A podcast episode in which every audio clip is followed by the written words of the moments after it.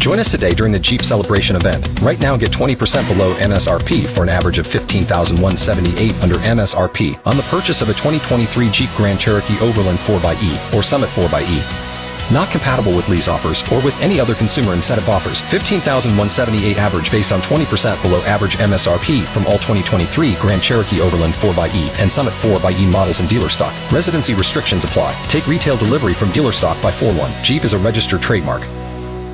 You're worried about pneumonia. We got the what's with the coronavirus coming That for too. all of us. Worried about the, the you know pneumonia. I'll take a good case of pneumonia. Ah, these the corona. headphones are warm. Wash your hands, people. Yeah, by the way, hold on, put that back off. Put that back. Last night, I forgot who the lady was. She's like the head of whatever, and she's instructing people how to like you know prepare and you know to to stay healthy and all this stuff. To you know to wash your hands, don't touch your face, don't you know all this. But then as she's done reading at the bottom, she licks her finger and then turns the page. I don't know. why I thought that was so damn funny. I'm Did you like, see Rick Reilly on my page today, the sports writer? Yeah. Talking about the hand slap and the forearm, right? You can see that. No, the foot slap, the low five. That's it, where you bang feet.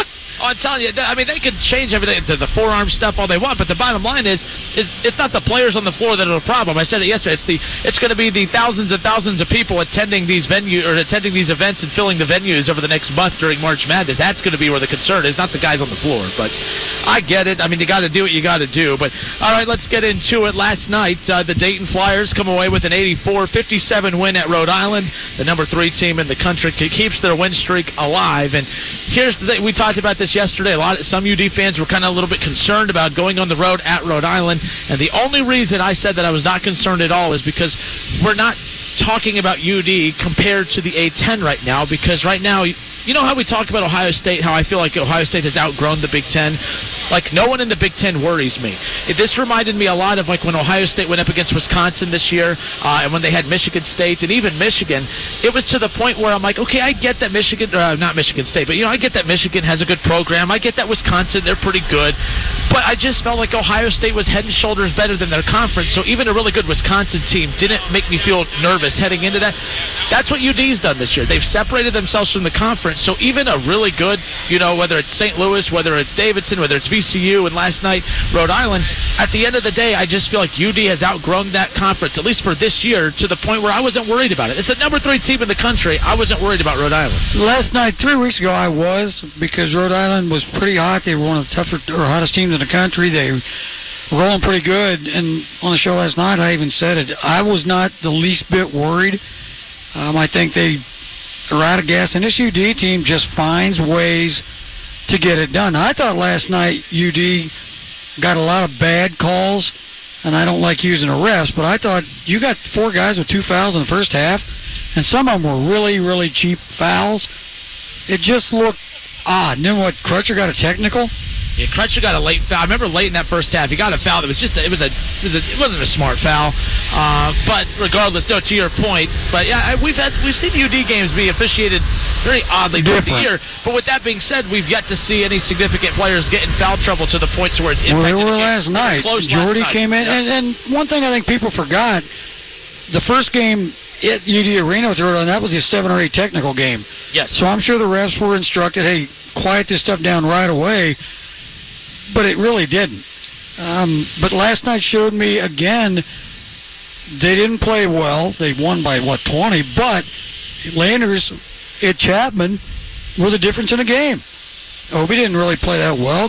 Crutcher didn't play that well, but Yeah, Twenty point. I mean, but no, I 14 point Yeah. boards for Landers and Chatman just they get different guys scoring. I feel bad for Mikesell. He couldn't get out of his own way last night with the refs, and before you know it, he's sitting on the bench probably three fourths at a time. But you're getting Matos, you're getting Cohill some valuable minutes. Jordy got valuable minutes. That's only going to help you come tournament time. But this weekend they should win that one going away, and then that question pops up: Can they run the table again? Yeah, I mean, and that's going to be key. And keep in mind, and I haven't taken a look at the A10 format. They would get the double round Yeah. bye. So they're what round would that put them in in the A10? Is it would it be the automatic semifinal? Uh, Help us out on Twitter, folks. I want to say the least would be the quarter. I think Richmond got one of them. There were still two spots up for grabs last night. So, and there's still stuff going to be figured out. So that brings us to Saturday at this point. I mean, look, last night I think I'm not worried about Saturday. I don't think anyone is. I think a lot, a lot of people were weary about last night. You got game day coming on Saturday. I mean, the guys are already here, uh, but game day is coming on Saturday. You didn't want to, you know, be the big. You don't want to stumble. Yeah, you didn't want to be the big story across the country and then head into game day coming off of a loss. It wouldn't have changed the fact that they're already the outright A10 champs for the first time in program history. It wouldn't have changed that they're going to be the top seed and that they're going to be one of the top seeds in the NCAA tournament. But you didn't want to have that negative mojo kind of heading into that on Saturday. They they didn't just win last night; they dominated. I mean, if that's one of the best, It was an teams in the ugly, yeah. dominating win. It wasn't like it was a blowout. Now I know you're a buddy with Lunardi, but if there's only two A10 teams getting in, there's something wrong. Why? I'm not. I'm just I think there's more than two quality teams. If Rhode Island wins last night, that's their ticket because you knock off number three in the country, and it's your 21st win. More than likely, Richmond, okay, 23 wins. But you look at some of those other teams. There's what six, seven of them got 20, 21. Now that doesn't mean they played great schedules, but how do you not reward somebody else?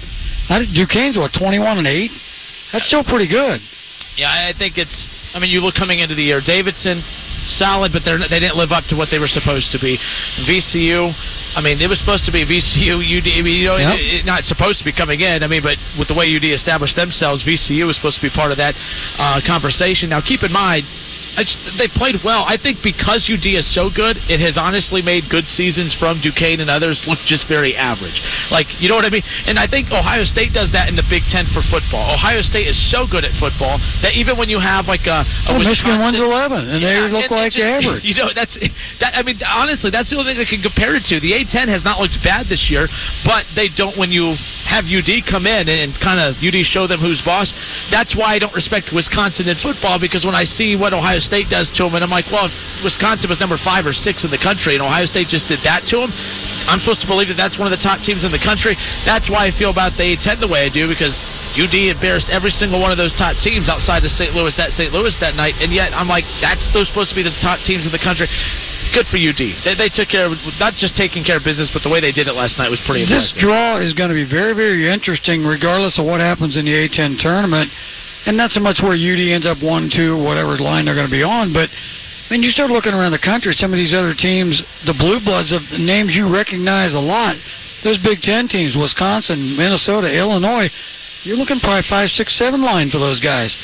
That second round for somebody's going to be ugly. That second round could be ugly Good luck with your bracket, folks. for UD. I mean, it could be ugly. It very well could be. So I mean, and, and you're going to find out right off the bat for all those people out there that want to bring up, oh, you know, UD's only as good as they are because they're not playing that tough competition every day, which that's a, a realistic argument.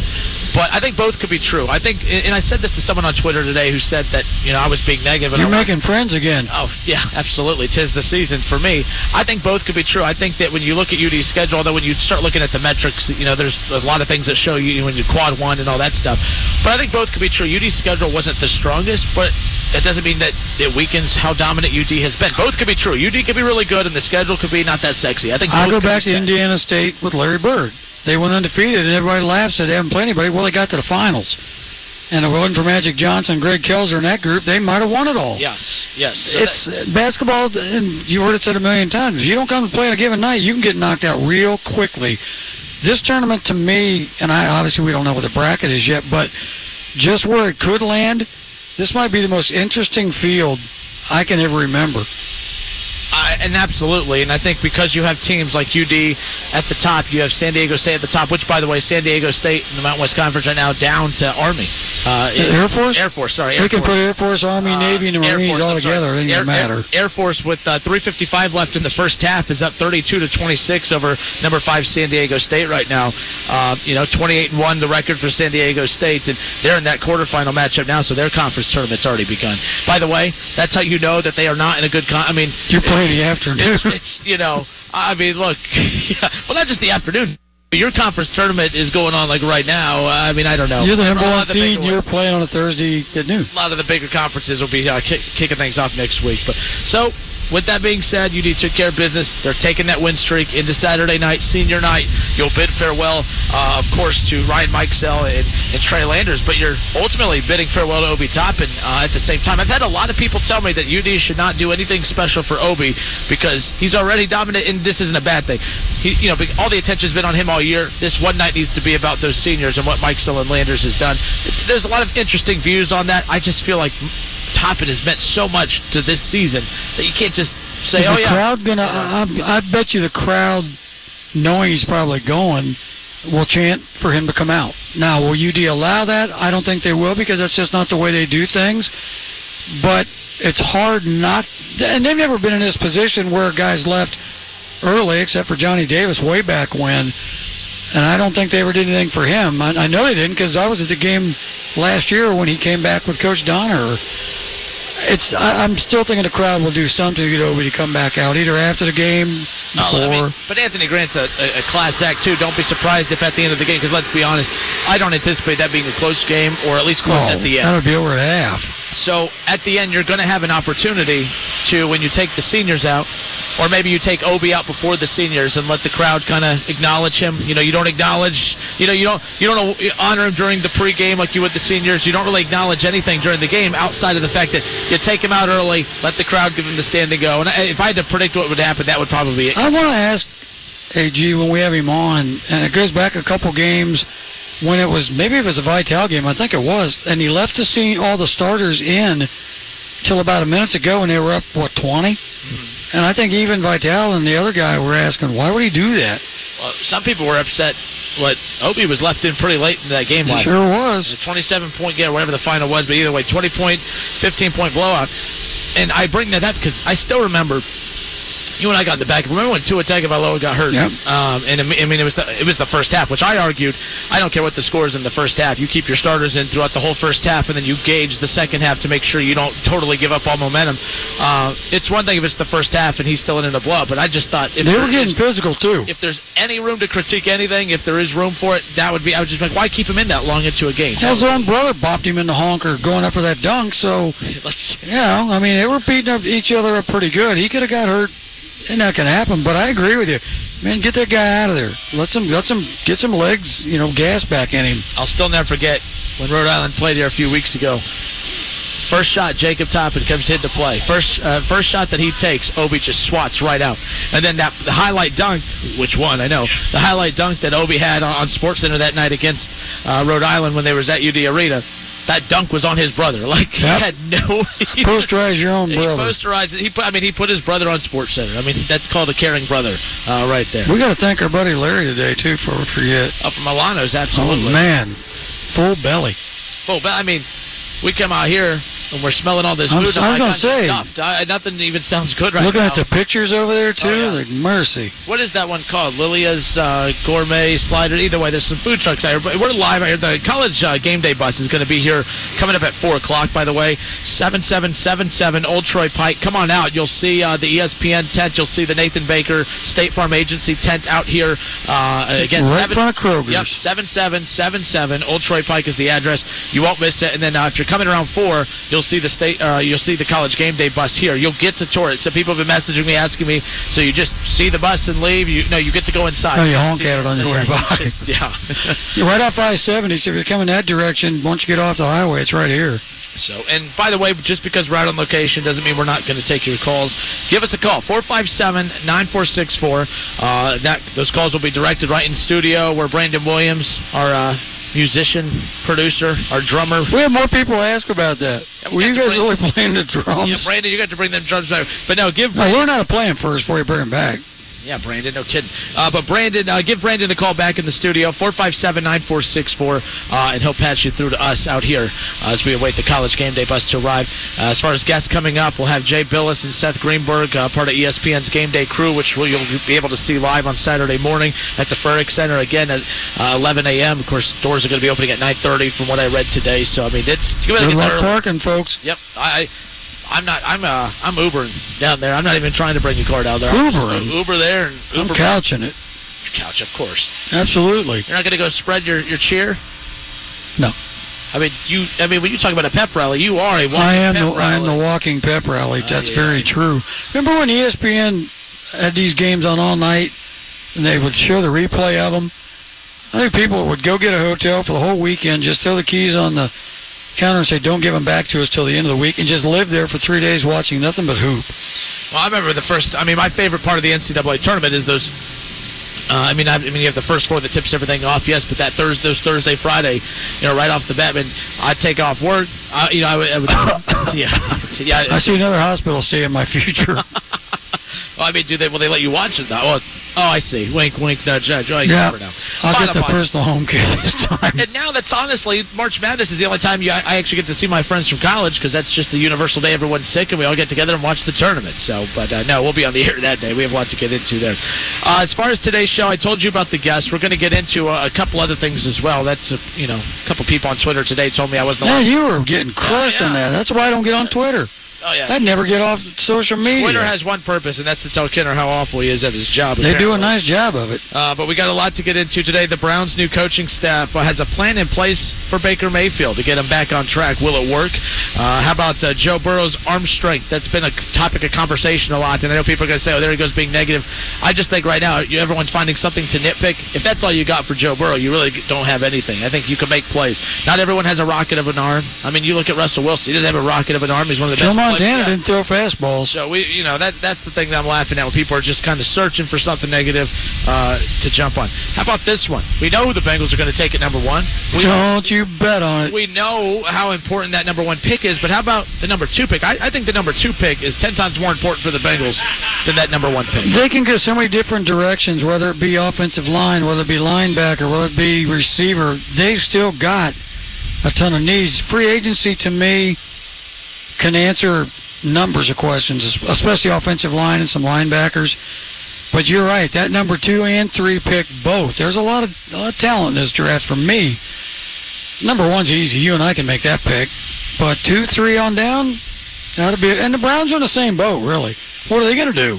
They're going to take that. I mean, they're going to take an offensive. Here's the thing: I'm not.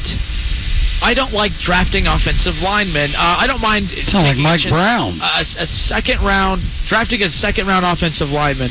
I'm okay with. I don't like taking him in the first round unless you know that Anthony they are Munoz disagrees. Okay, but how many Anthony Munoz is out? Not many. That's my Cedric yeah. Ogbuehi agrees. So my point is, is like I would rather teams be aggressive. Like if there's one position that I feel like you have to spend money on, it's at multiple positions, but the one you know main position is the offensive line. Go spend money in free agency. Go get veteran guys. Like that's how you're going to improve your offense the quickest. And you know what you got. Yeah, I don't That's like a difference. I don't like wasting draft picks on offensive linemen. Now, again, the Dallas Cowboys. You take a look at how they they were able to put that whole offensive line together through the through the draft, but they draft well. They have a good scouting department. That's why I don't trust. That's why when the Bengals want to be able to piece things together through the draft, you don't have a strong scouting department to make me feel comfortable enough to think that you could do That's it. the difference. You got to have um, somebody who knows what they're yeah. doing. So because of that, I feel like you have to go for ho- you have to go for the positions that you know are going to be as close to a for sure thing as possible. Joe Burrow's an easy one. If they draft Joe Burrow and he ends up panning out, Schlemmer, I'm not going to give the Bengals credit for their scouting department. That's Joe. Burrow. Of course, anyone who had that number one pick was most that needed a quarterback is going to take. Yeah, well, you win the draft The that second, three, third, four, yeah. five on back. Um, the first couple picks, you ought to be able to pick off TV what you've watched all year long. It shouldn't be that difficult. Yeah, so that's going to be the thing for me, and not beating up on the Bengals. All I'm saying is, is we pretty much have an idea of who they're going to take number one, uh, but that number two pick, I don't want the Bengals to use it for an offensive lineman. If they really want an offensive lineman that's going to, you know, help, go get Thuney. Go, go spend money. Go trade They ain't about to pay Go- that guy. Uh, that that's the problem, Summer. I, I honestly believe. And I got to wonder would he come back home? What he might. About, I mean, yeah. Yeah, he might. Um, I'm laughing. Keith Byars always comments on our food. Still, I'm yeah. By the way, did you see it? Uh, I saw his post the other day. He was golfing out in Florida or whatever, and he came across a gator on one of the holes he was on. You see in the Piqua? Uh, yeah. There Swamp people coming to Piqua. someone released an alligator in Piqua, and some people, you know, people calling, you know, In the Miami River. I'm not. That's why I I bet he could float down by the arena tonight. I, that's why I still don't think Byars was. Uh, Yeah, chicken yeah. dipper and hit your shot. You know, I think he brought that Gator back with him, to be honest. But all right, four five seven nine four six four. One more time, a score update out of the uh, the Mountain West Championship, and you're probably saying, who gives a rip about the Mountain West? Or at least UD fans do. UD fans care. You should care because uh, San Diego State right now, the number five team in the country, 28 and one overall. They trail by four to Air Force at halftime. That affects UD because if San Diego State goes down, that takes him out of a one slot, and they may be out anyway because you still got those blue bloods like Duke and Michigan State, Kentucky. You watch, you'll find a way to slide in there. Yeah, I think that's important. I mean, but you look at those conference tournaments. Sometimes those get weird. Clark Kellogg said it yesterday. Those tournaments are going to have a big bearing on these seeds. I think it only has a big bearing for teams like San Diego State and UD. Uh, I don't think. Yeah, I mean, look, if, if UD's ultimate goal, which I'm not saying they don't want to be a number one seed, but I mean, if All about matchups and where you're at. there's kind of, you know, it's like one of those you get knocked out of the conference tournament. You look at a program like Duke uh, and some of those others, they don't care if they win the conference tournament or not. They No, they rather have the rest. you know, they just get in and take care of business. I think that in any other year, like if UD is projected to be a five or a six seed, I really couldn't care less if they won the A10 tournament or not. I think because UD is right now a fringe one seed, they're a solid two, fringe one. I think how I mean it's rare to even have a chance for a program like UD out of the A10. Okay, if we're talking about UD in the Big East or a bigger conference down the road, it wouldn't be that unheard of. But because they're the A10 and talking about an A10 team flirting with that number one seed, I just think it has a lot more meaning to it, which is why you never root for a team to lose. But I think it will hurt a lot more if they lose. You heard it again today at lunch. Even Larry said, I hope they lose. I'd rather have them be a two than a one so they don't get sent out. Well, that's a, Conrad a said. UD's got to win three to win the A10 tournament. So that would be the quarterfinals, I guess. get a what? Oh, okay. Quarter, and that would be the same a thing winner. San Diego State here. Interesting, nonetheless. It's funny, though, the people that would rather see him get a loss to drop him to two. Hey, man, I play to win. No, I, I think what, from a fan perspective, keep in mind fans always have a different perspective than what a coach would.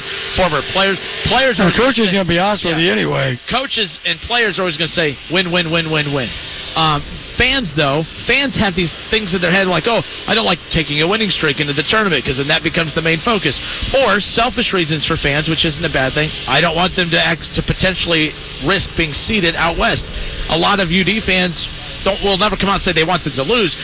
But they know the best chance of them getting only, you know, getting to see them in Cleveland is for them to potentially be that two seed. So I think that's why kind of, you know, people are. Yeah, I mean, I get that, and maybe, again, matchup wise, but if you're a one or two, you're playing somebody pretty good. The only thing about it for UD, you're going to be closer to Ohio. Yeah.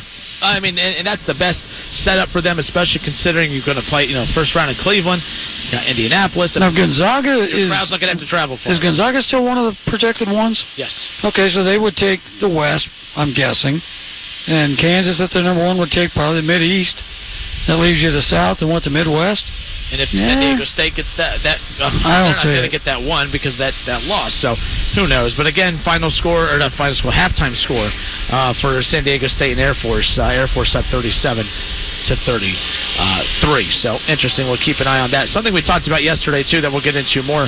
We're seeing a lot more. Remember Billy Donlon, uh, you know, Mhm. former head coach of Wright State. Uh, he's the head coach uh, now. for, Fighting uh, Kangaroos. Fighting Kangaroos uh, for for Missouri or wherever they are. Kansas UMKC. City. They're going to be. They're trying to get their name changed. It's just Kansas City, by the way.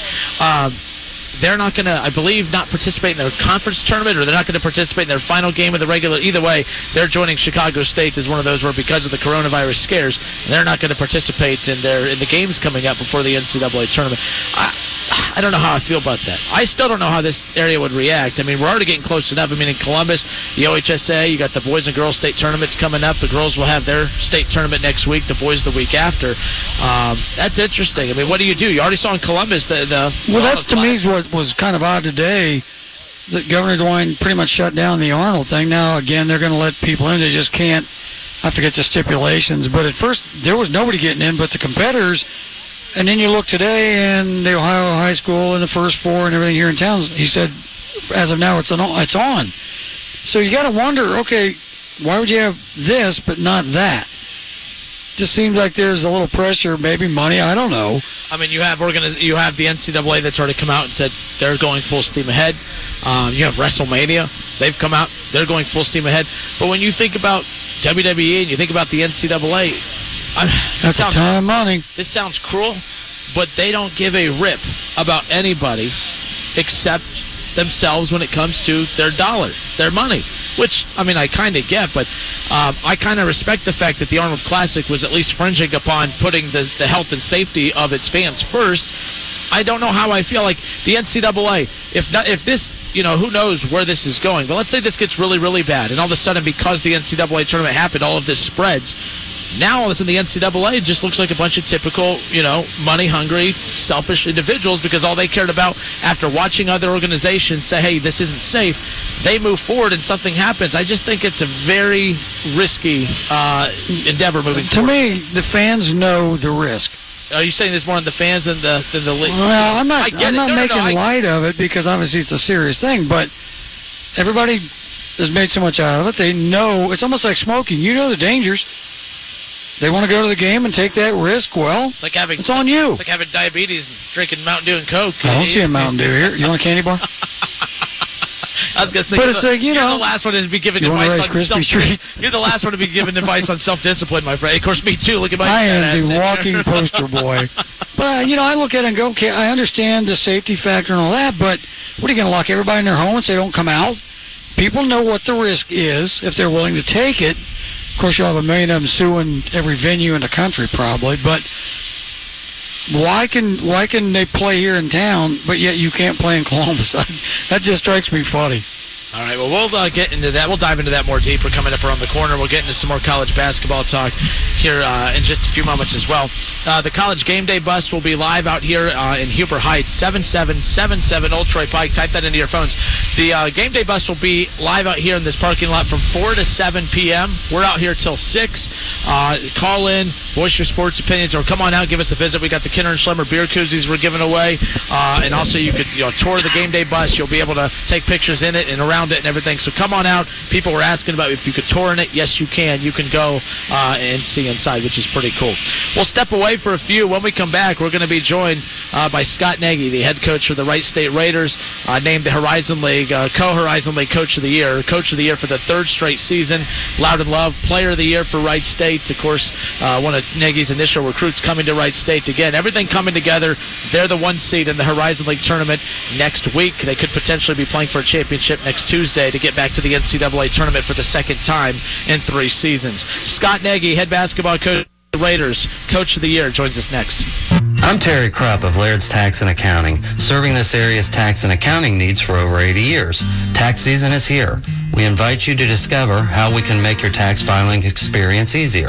Our professional staff assures your return is accurate with the maximum use of legitimate deductions. Since our founding, we have been trusted because of our knowledge of the tax code and for standing behind your return if the IRS calls. Contact us at 325-6571, information at lairdstax.com. Kinner and Schlemmer Show on 1410 ESPN Radio. 7777 Old Troy Pike. That's the address you type in your little old GPS. And uh, get on out here. The college game day bus will be here coming up in about a half hour. We're outside the uh, Kroger gas station out here. Uh, thanks to State Farm, uh, Nathan Baker's uh, Nathan Baker's State Farm agency out here. He just gave me the signal. They'll be here in about minutes or so. So uh, I've been getting some messages asking if you could tour the bus. Yes, you can. And to be honest, if we tour the bus, I may not come out. I thought 55 was going to be a little bit warmer than this, and I have a lot more uh, meat on my bones than you, so I can't imagine uh, that how cold you are. You look like an Eskimo right now. That you're all bundled up. You have multiple layers on. I'm smarter. I'm still cold though.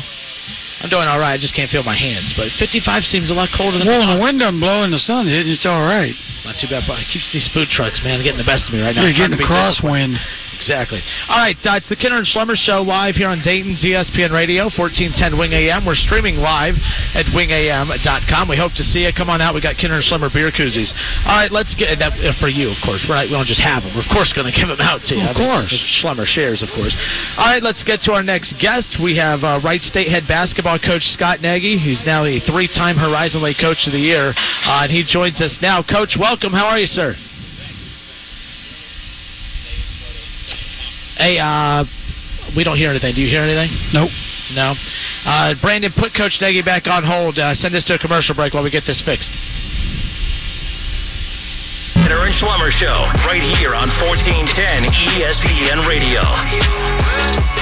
Sorry for the technical uh, issues there. We welcome you back. It's the Kinner and Schlemmer Show right here on Dayton's ESPN Radio 1410 Wing AM. Let's try this again, shall we? Wright State head basketball coach Scott Nagy joining us. Coach, welcome in, sir. Can you hear us? I can hear you. Awesome. We're uh, cooking with fire now. That's what we need. Coach, welcome in. We appreciate your time. Uh, a big week again. Congratulations on, on a great regular season. Uh, outright Horizon League title, first time in program history. Uh, that's a lot of momentum you're taking into next week's tournament. Yeah, we you know we, the week before we had a little bit of a slowdown and didn't play great, but we bounced back, played really well at Northern Kentucky, and you know we're just it's it's been a, we play one game in 16 days, so we're just trying to spread that out, give our guys some rest, at the same time try to keep our edge. Hey, congratulations first on the 500th win, coach, and the coach of the year. A pretty good trifecta you had with winning the regular season too. Yeah, it was a pretty good pretty good week for us. You know, I've just coach. I've been fortunate enough to coach long enough, and obviously, if you're going to coach that long, you better win games. And so we've had a lot of good players over 25 years, and, and I've had great assistant coaches, and I've I've had a great family on top of it. You mentioned the 10 days off, and I'm curious your thoughts. I know you like the rest, you like to get people healthy, but 10 days of rest can bring 10 days of rust. What are you doing to prevent that at this point?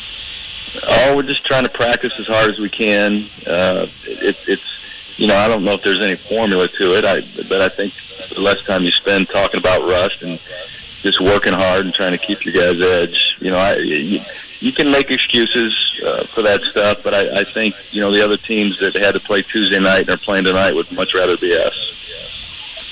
Coach, with them, I mean, there's no there's no perfect formula as you talked about with that, but there's no perfect formula for a conference tournament either. Uh, I mean, you in theory you're rewarding the one and the two seeds by giving them a double round bye, but you know the other teams are staying in rhythm. They're playing during this gap right here. Do you like the conference tournament format? Do you like having the double bye? I'm sure you do because you have the one seed, but do you like the double bye format? I do. I think it's the right thing to do. I, for for a lot of reasons, some and some of it comes down to numbers in terms of if if you have to play uh, like last year we had to play we were we were the one seed and we had to play the eight seed and and so that, that actually hurts our net uh, where if if we move it move it to uh, where we're automatically in the final four then the first game we play is probably going to be a pretty good team we're playing which can can maybe help our net so all those things are important if you make it in the NCAA tournament in terms of the, the kind of seed that you get. I know you don't know who you're going to play yet, but in this time off or leading up to your next game, in your opinion, what do you need to work on the most as a team? Is it rebounding, defense, offense? What are you stressing the most? Yeah, for us, it's always defense and rebounding. And, and like I say, a, a week ago when we went to Youngstown and Cleveland State, we kind of lost that edge, and we weren't good at either one of them. And then we were fortunate enough to be able to kind of get that edge back. We rebounded the ball really well against Northern Kentucky. We played great defense. And usually we're pretty good offensively when that happens. We weren't great offensively, but we were able to win the game. And to me, that's just always the most important thing, defense and rebounding.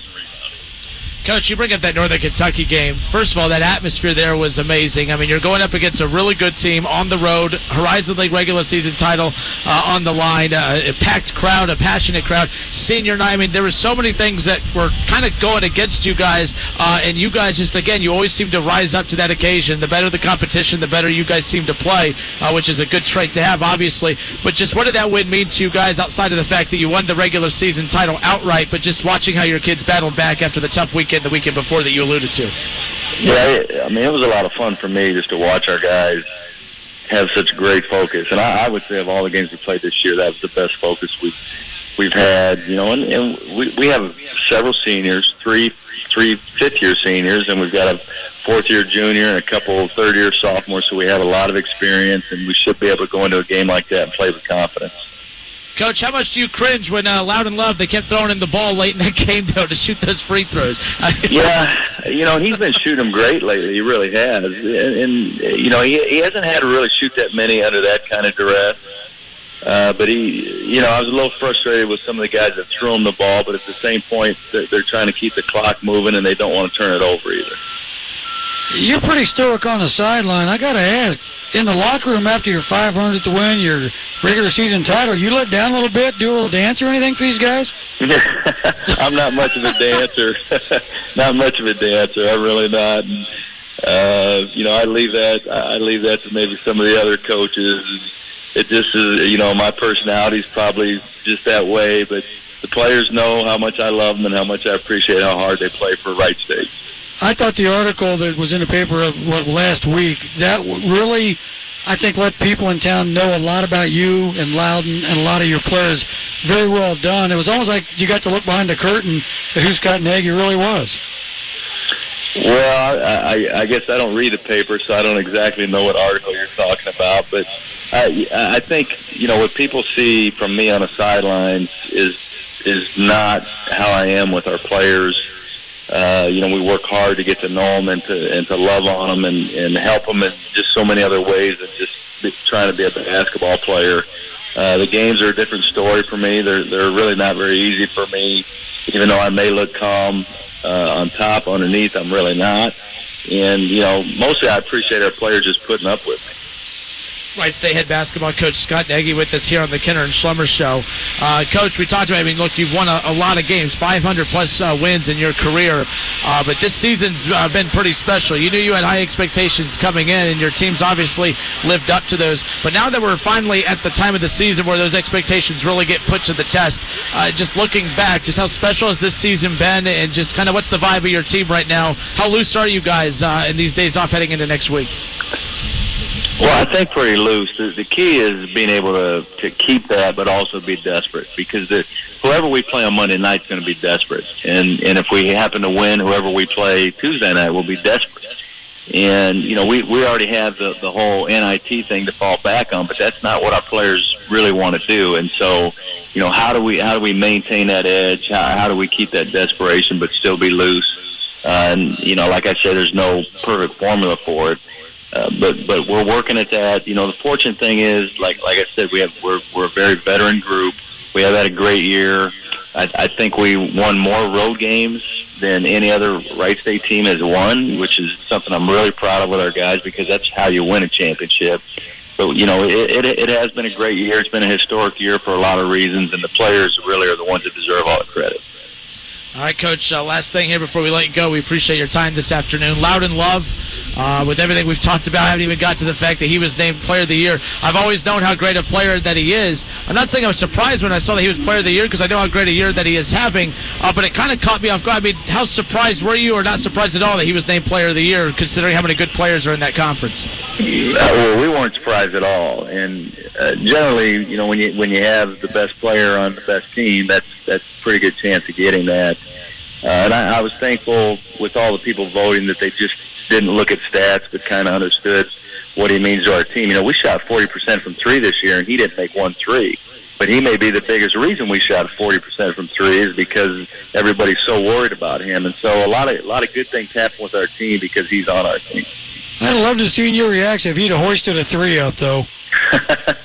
you know, I I don't think he's ever even taken a shot outside of ten feet other than a free throw, and we really don't need him to. Coach, how's Tyler doing? We haven't heard from Tyler in a while. We haven't razzed him in a while. How's he doing? He's doing good. He's he's doing all right. I mean, I see him almost every day, and I love to have him around. All right, well, Coach, hey, thanks so much for your time. We're, uh, you know, really happy for how this season has gone. and really pulling for you here as we head into the semifinals and finals next week. Thanks so much for your time. Okay, thank you. All right, that was Wright State head basketball coach Scott Nagy, uh, who was good enough to join us here on the show. You Brandon, must have had to stealth on that bus. It Didn't make much noise at all backing in here. what? That's that Oh, no. Tank in front of us. These food trucks are a lot louder than that damn tank that just rolled in. I'll give you that, tell you that much. But uh, interesting, uh, good stuff there from Coach Nagy. That uh, will be up on the website at wingam.com. Wright State waiting. Uh, you know, they're got that double round bye. They'll be playing in the semifinals on Monday night. Um, so I know what he's saying, and you like that rest. You like the the ten days off, and obviously you like the double bye. But as a coach, there's always that danger of that rust setting in, and he's right. Whoever they play now has already played. They've got a bit of a roll going. That first ten minutes of that first game they play is very, very important. yeah, different coaches that I've spoken to. Every coach has a different view of, of these type of conference. Depends if you're under formats. rest or if you got to play. Well, that, but like I think because he has a veteran-led group, when you have a, a, a veteran-led group, they know what to expect, and I think that they'll be okay. It's uh, when you have a, a group that maybe has some underclassmen, some who aren't expect. It's hard to get back in that rhythm after having that much time off. So I tell you what, uh, the college game day bus uh, just pulled up. So we're going to step away for a few. We're going to go take our view of it, uh, and then we'll be back in a moment. Nathan Baker uh, the, with the State Farm Agency going to join us to tell us about uh, the the game day bus stop and give us more information on that. So we'll be back in a moment. More of the Kinner and Schlemmer show next. Now back to the Kinner and Schlemmer Show, right here on 1410 ESPN Radio.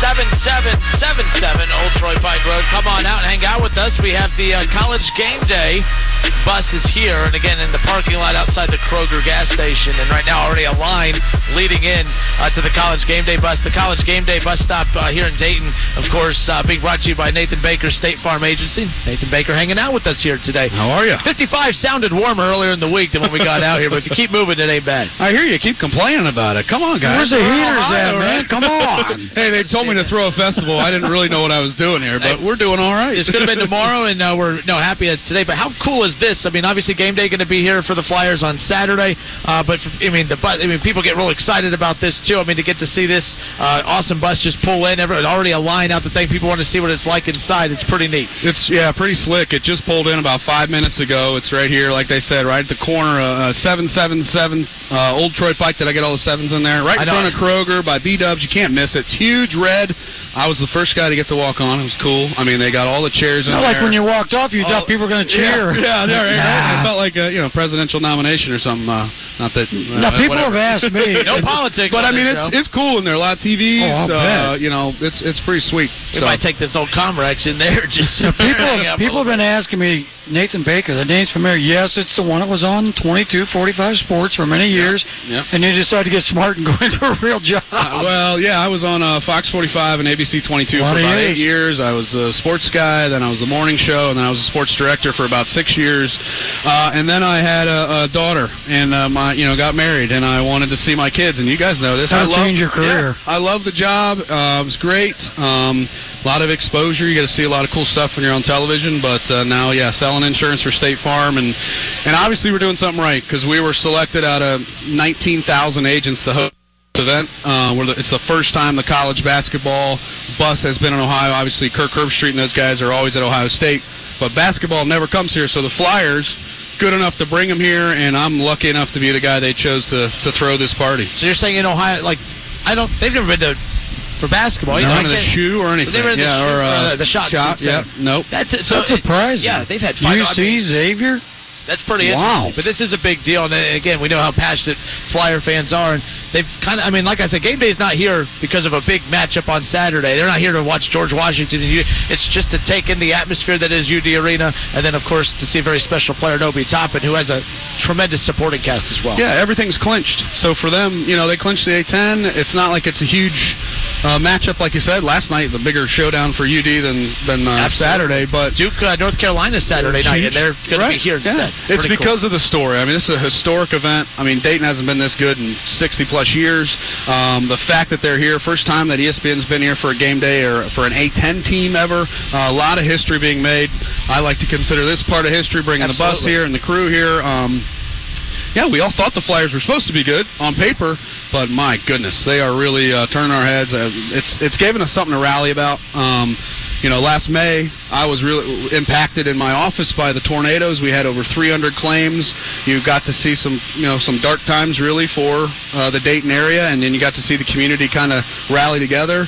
Uh, had the stuff in the Oregon district, and now I think the Flyers and even Wright State have given everybody something to kind of rally around and be proud about together. You don't go many places without somebody saying, "Hey, how about UD? How about UD?" You know, it's just giving us kind of a, a boost to our economy, the community, everything. Yeah, come, come selection Sunday, not only one but two teams. You said Wright State and UD in it. That's cool, pretty cool. Another first. Yeah. Um, a little surprise, Lunardi a couple weeks ago was on with Justin. He said it doesn't matter if UD runs the table; they're still not getting a one seed. Well, you know, he said at that time he didn't anticipate them running the table because at that time they still had, I mean, a whole other month and a half of games left. Right now at this point, I mean, with one game left, I mean, they're going to do what he didn't anticipate them doing. I still think you have to win out for the conference tournament. Other teams are helping. Last we checked, uh, San Diego State was down to, to Air Right. Force at halftime Yeah. in their conference tournament. Other teams are dropping around them too, which is helping. But hey, who cares what they're doing? As long as UD keeps winning, that's all that matters at this point. And they get they're getting all the publicity. They're the the Cinderella story this year. Everybody's so amped up about Dayton. I mean, if they can win out, I think they're definitely a one. I, I, they're probably on that the fourth one seed, number one two seed. You know, right now, right? They're on that I bubble. see them as the So- last two seed. Oh well, I don't know that'd how. Be, that'd be a poor choice. I also think that the tournament, uh, the committee would do anything they could to get the Wright State Raiders up against them, maybe in Cleveland. That's so, the only way you're uh, going to get it. Yeah, Uh, like yeah, so- uh, Lunardi's latest one. In fact, I haven't One refreshed it. right? Uh, what, what, uh, 15. Oh, two and two 15. 15. Wow. Uh, two seed versus the 15. Wright States. If you they can't win, be 16. if they win Monday, Tuesday, and that's the only way they're going to get in is winning their conference tournament. But I don't see how you can put a 27 win team as a 15 unless you, like you said, unless they just really want to force that matchup, they could put a 27 win team uh, as a 15. which you see them do come March. They they want the draw. They want to drive fans to the game. Uh, but I definitely, I mean, to win the Horizon League, have the record that Wright State's had. I mean, it's the best season they've had too. Um, Um, coach of the year, yeah, player of the coach year. of the year, player of the year. If they're a 15, 16 seed, that's that's robbery. So it would only be for money. but it would lead to It potentially the Gem City Champs. That's what we're. That's what, I used to go to that as a kid. I loved it. we were going to bring the see it. trophy out today, I know. but you know. Yeah, couldn't do want to ruffle any feathers. This is, and we had Clark Kellogg We would just never. yesterday. This will be the first time ever a team in the top four in the country doesn't get a one seed in the tournament. Wow. Yeah. I mean, I mean, it's how just does that an odd- happen? It's just an odd year. I mean, even with uh, the fact that Obi Toppin could be the NBA, player of the year yeah. at Dayton, uh, top three. I mean, obviously he could be a top five pick any year, but there's just no other big names, and so it's just been the perfect storm for Dayton to just run through the country and have a big, big year. it really has like everything has fallen into place when you take a look at the fact that like you know North Carolina, Syracuse, a lot of these bigger name programs aren't having the years that you're accustomed to seeing. You know, Duke is a, down year for it's funny a down year Right. for Duke is would be a magical run for any other program out there. Uh, but just there's not that dominant team. Kansas might be the best team in the country, and we've seen the gap between them and where UD is. Parity all across college basketball. UD's been a ton of fun for this city and the fan base, and really for college basketball. You look, I mean, I'm seeing Jay Bilas's big old head over there. Yeah. Hearing those guys talk about UD, it's it's something fresh, it's something special, and that you're going to witness that coming up on Saturday. It's a little surreal too. I mean, to, I mean, we, we've been covering sports here for a long time. I was here for ten years, and this is like the perfect storm of excitement for March. I know the TV guys are wondering where they're supposed to go. The, lo- your local friends you like to mock on the radio. I know. No, uh, no way. Never, Come on. never, never. But I mean, this is just. Hey, I don't think that's funny. you set it up. You got it. Yeah, I had to get a heart see stock the, plug in there, I right? see the So- seven van over there, man. I don't know. I don't see Does it. it strike you funny though? And I've said something to Justin. I don't know how much he remembers from the Sweet 16 runs. I don't feel that same vibe yet. I don't know what it is. And he said it a couple times. It's almost like they're waiting for the bad thing. Well, there's like a fear. You know, I was at the the Like barber. Browns today. fan. I'll do a barber plug. My Dave, my barber. I don't he's have to worry huge, about those Huge, yeah. Well, he's a huge. I don't have to cut much. So, but uh, a huge Flyer fan, and I'm like, this just feels different. It's I go, different. it just. He goes, well, we're just kind of, and he didn't say it. I go. Hoping that you don't fall Uh-huh. flat, right? And uh, and I think if they can get through that first weekend of the tournament, uh, then things might pick up a little bit. Um, but I think that's just kind of the, the calm before the. Yeah, before, like you said, you're on house money. You're playing. You're the hunter. Now it's the other way around. Everyone's coming for Well, you. you and they- have expectations. Um, I think the last team that had high expectations in the tournament was honestly that last year of Archie Miller when you had Scoochie Smith and Pollard and Davis and Cook. Like they had expectations. The problem is you ran into Wichita State right off the bat. And let's say you get past Wichita State, you would have had Calipari's Kentucky, Kentucky. team waiting for you, and who knows what could have happened there. Uh, but there are expectations this year that kind of is a lot different situation than that 2014 Elite Eight run where they were just, as you said, playing with house money. They could have stopped after the Ohio State win, and this city would have been more than satisfied. Oh. But it just kept snowballing from there. Totally, and, and what and the big difference I think between the teams that I covered with uh, Chris Wright and those guys, they had high flyers and they had stars, and I mean Obi Toppin's the biggest star of them No all, kidding. but they are a team. I mean, you watched last night. I mean, there's 18 minutes to go in the second half, and one guy's got four. Everyone's on the bench, and you're like, "Here's your moment." You know this is going to happen in March. There's going to be a mm-hmm. moment when someone's got foul trouble. Who's going to step up? I remember texting a buddy. I'm like, "Hey, here, Here let's see what they're made of." Next thing you know, three minutes later, they're up like 25. It's like, okay, well, they're pretty good.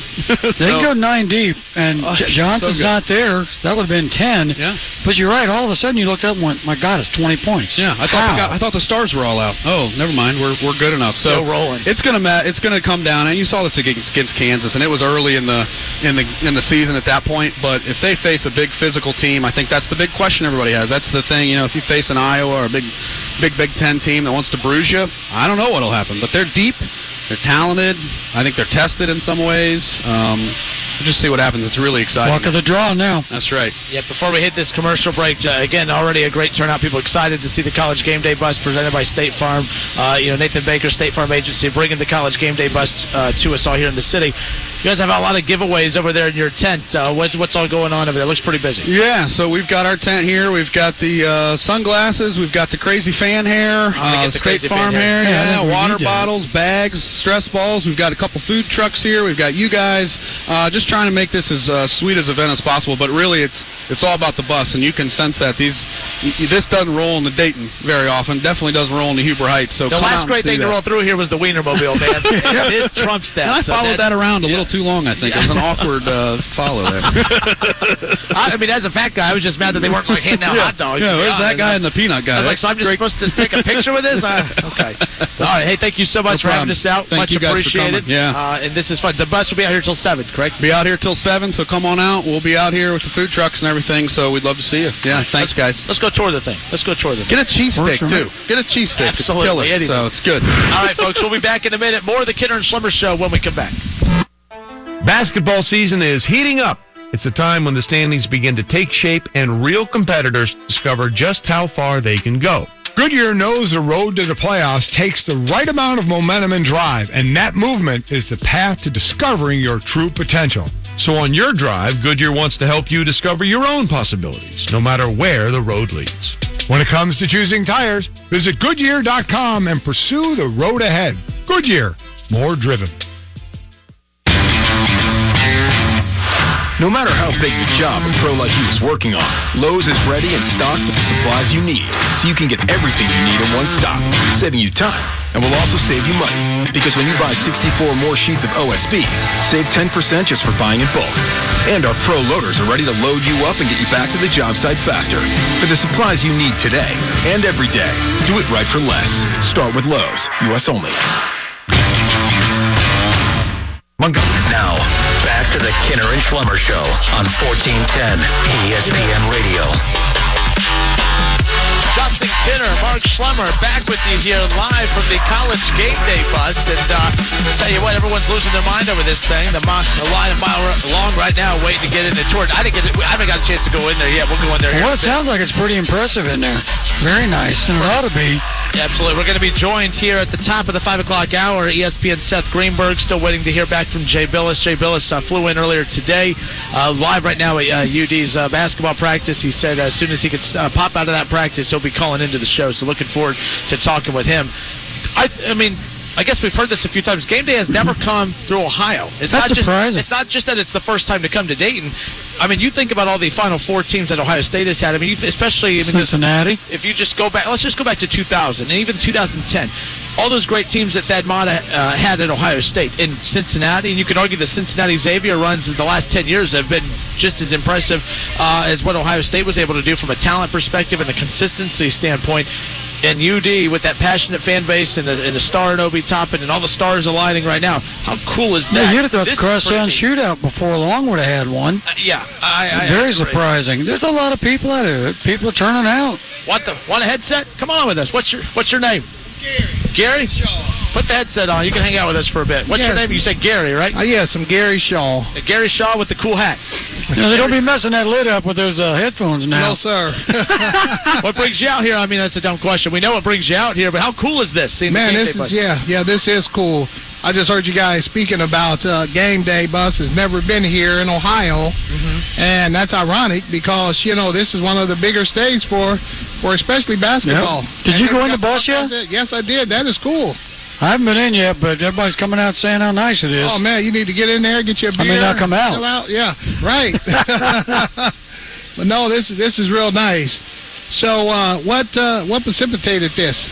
That game day bus would be here. Well, college Ohio? game day going to be with the Flyers on Saturday over at the arena. uh, and they kind of bring the bus through to kind of promote that they're visiting. They're sponsored by State Farm, and uh, Nathan Baker State Farm Agency and us uh, partnered up to be able to kind of help produce this. Well, not produce it, but at least uh, promote it at least. So Yeah, no, that is good time. That is great. And then the opening of the uh, um, NCAA is has First been here for up. number of years. So this is good good promo, and I'm glad you guys showed up. So hopefully uh, Flyers will do what they need to do on Saturday. A lot of fans are excited, and uh, it's pretty cool seeing people's excitement just to see a bus. I've always been fascinated by that. You get the Wienermobile that comes through, people line up to watch that. As uh, game day bus comes through, people line up to come see. It's pretty cool. Yeah, Saturday doesn't bother me. It's that next week. It's the one I worry about. Yeah, yeah.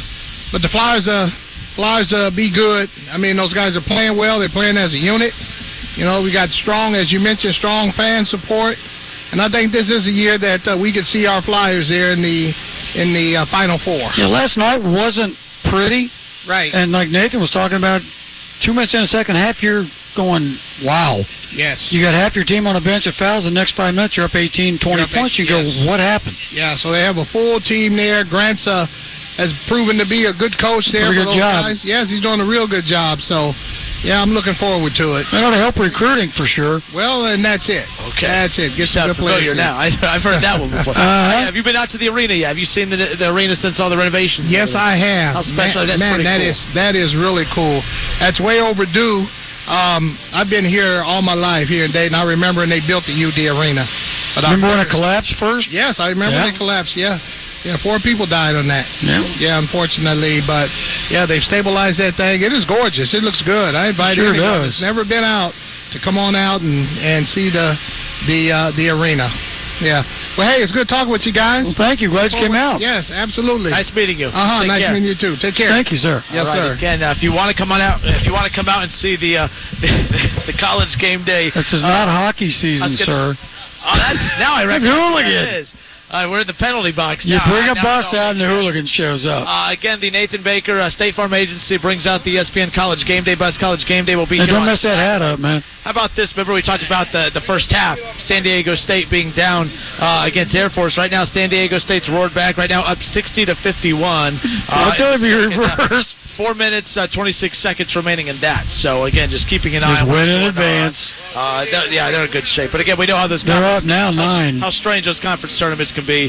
Um, we'll keep an eye on that moving forward. Watch Seth Greenberg coming up around the corner. Jay Bilas coming up on the show as well.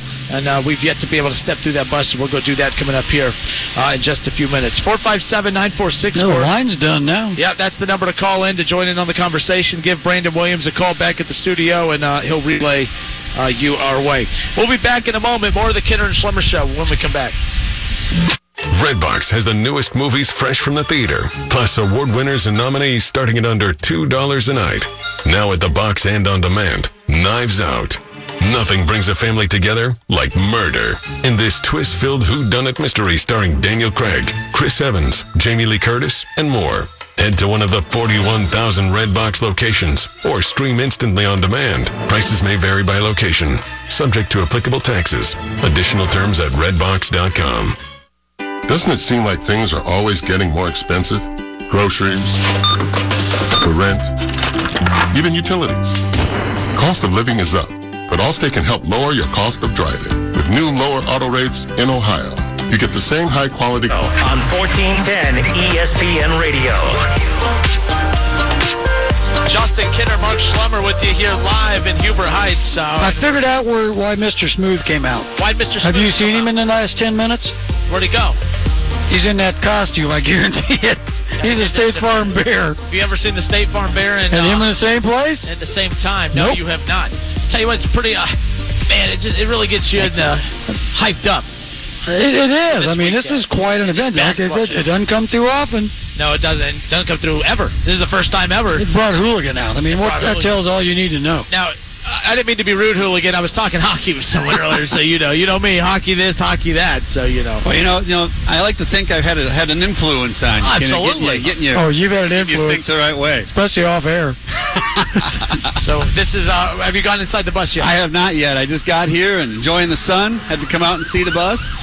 Pretty cool, pretty cool. See what was see what was going on and, and bask in the aura. You know, you don't get to bask in the aura live a whole I mean, lot. you get, you're seeing this on TV, and now all of a sudden, man, it's 10 feet, 20 feet away from it. Oh, it's cool. Yeah, it's neat to have it here. It's neat to have it in the community.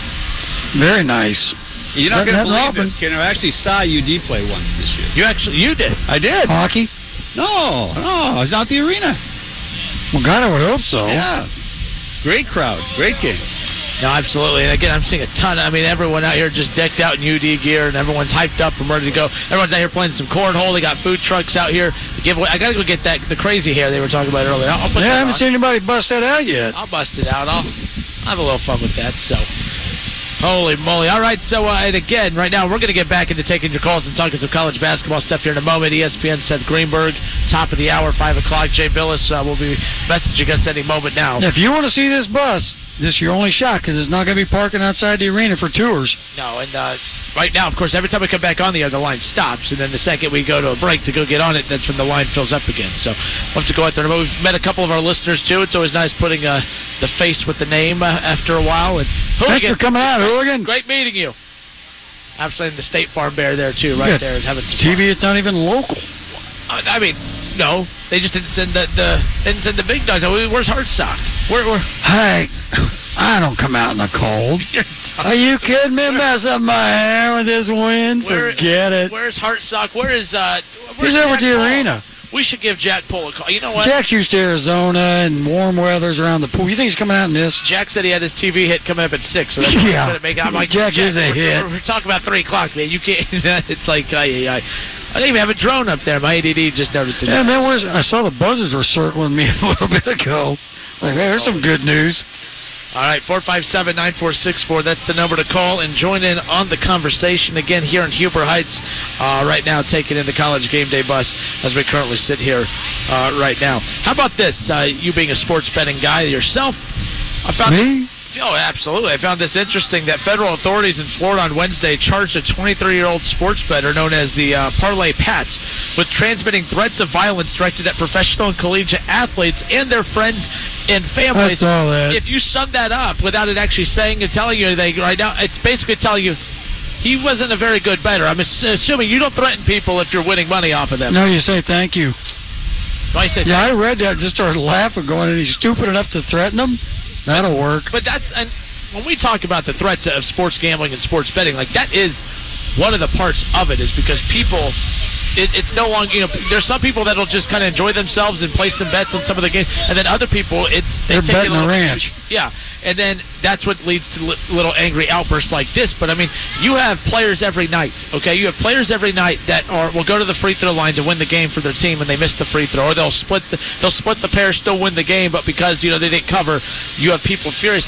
You have athletes now who are angering these psychos, uh, these psychos out there, and they don't even know that they've made them angry. I think that's the kind of the scary part of sports gambling is for these athletes. They don't even realize that sometimes that they're really messing with people's money, which is not them, but NFL especially, you always see the, The guys walking. kicker. Well, that and you see the players walking onto the field, and you hear somebody yell, "Hey, you're on my fantasy team. Score me some points."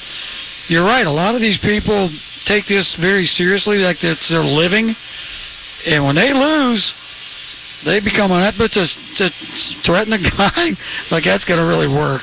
Absolutely. I mean, because we always talk about when we're sitting there making comments uh, about, like, oh, Pete Rose, if he's gambling, or like if, if there's gambling in sports, you're going to have the athletes betting on the sport. That's not even the dangerous part of it. That to me, that's not even the worst. This is the worst part when you have fans kind of They you know, start threatening. that way. And then they're going to put that in the ballparks where you can bet live right during the game and- that you're at.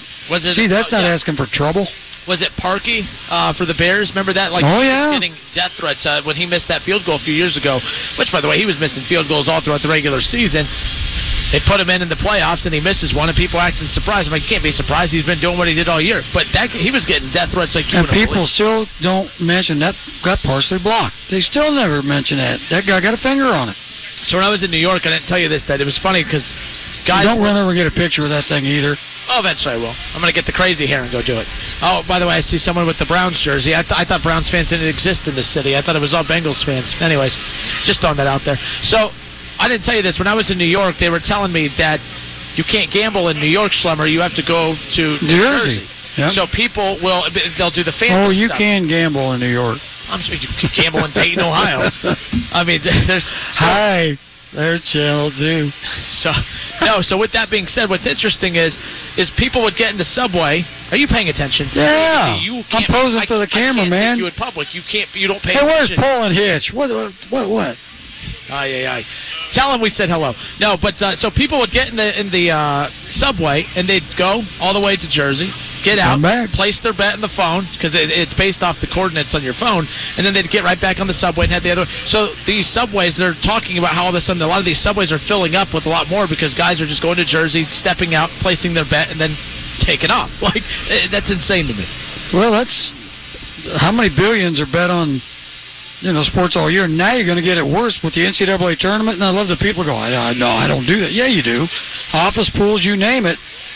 Big money. Yeah, a lot. People don't realize that that is technically gambling. Mean, sure it's the- and then they're going to put they're putting these things in the stadiums. I think, come on, you got to be nuts doing this.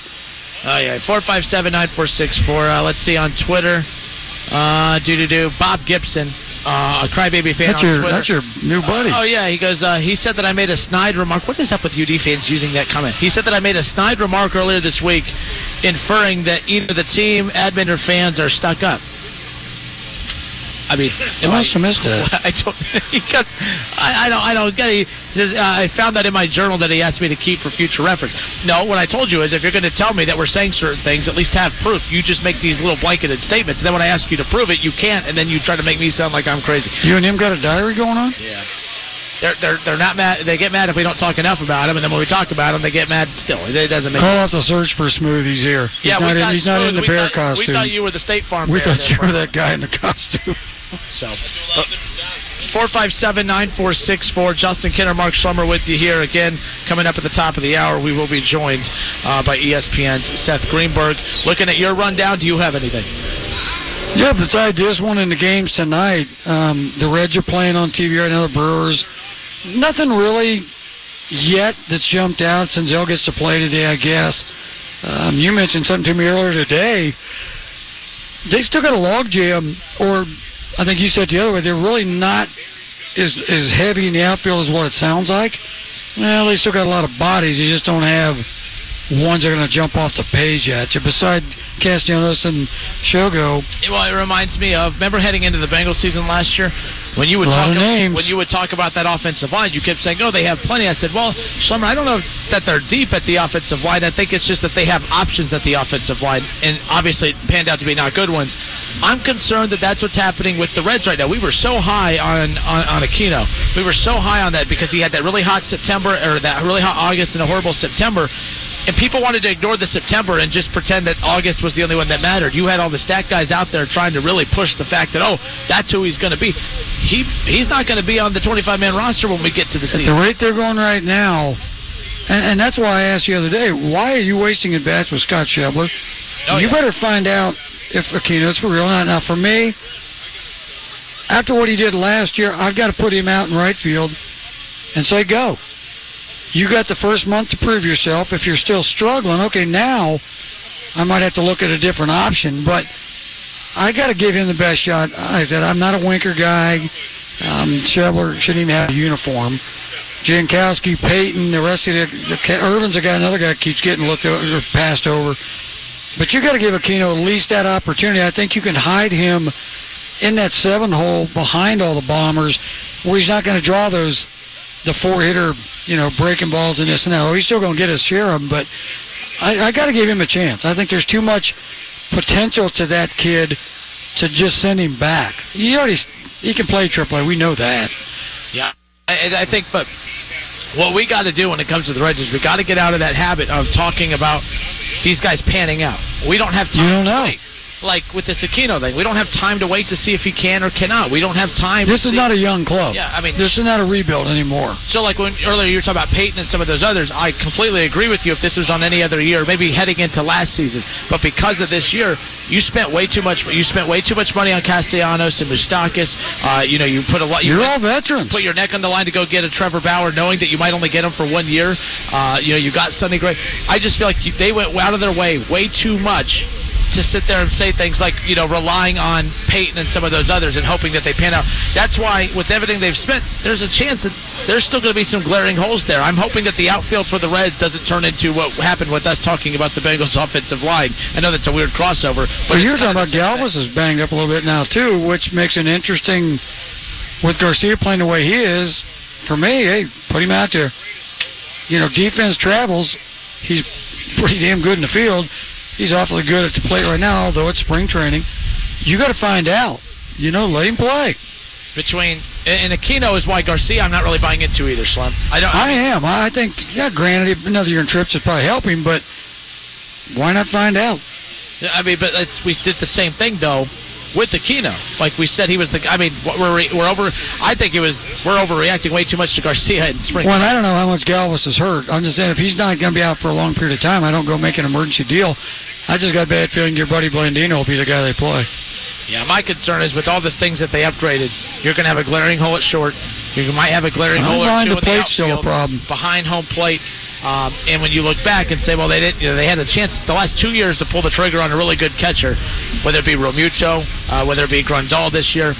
That's that's a problem. You've had a chance to be aggressive, and may, and I don't know where the holdup is. I'm really hoping that the holdup to be able to get a Francisco Lindor. I'm hoping that that was the Indians being stubborn and not the Reds not being willing to part ways. I think it was because the Dodgers were involved and they didn't go after you know with them either. So if it was just the Reds and Indians, I would have said it could have been Cincinnati. But I think because there was a three-team mix in it, nothing got done. Well, that spells probably the Indians are holding, and they still are. They got the cards. If you go to the trade deadline and they're out of it, well, that's a pretty big chip you got to throw out. Reds opening day, uh, not too far. I mean, it's it's in March. less than two weeks. 26th. What's the opening day outfit? I don't care about the starter. Castellanos and Shogo. Castellanos, Shogo, and Senzel. if he's healthy, But if he's by not, default. If he's not, I don't see him adding anybody. Um, Puig. I can't see it. They would have already done it.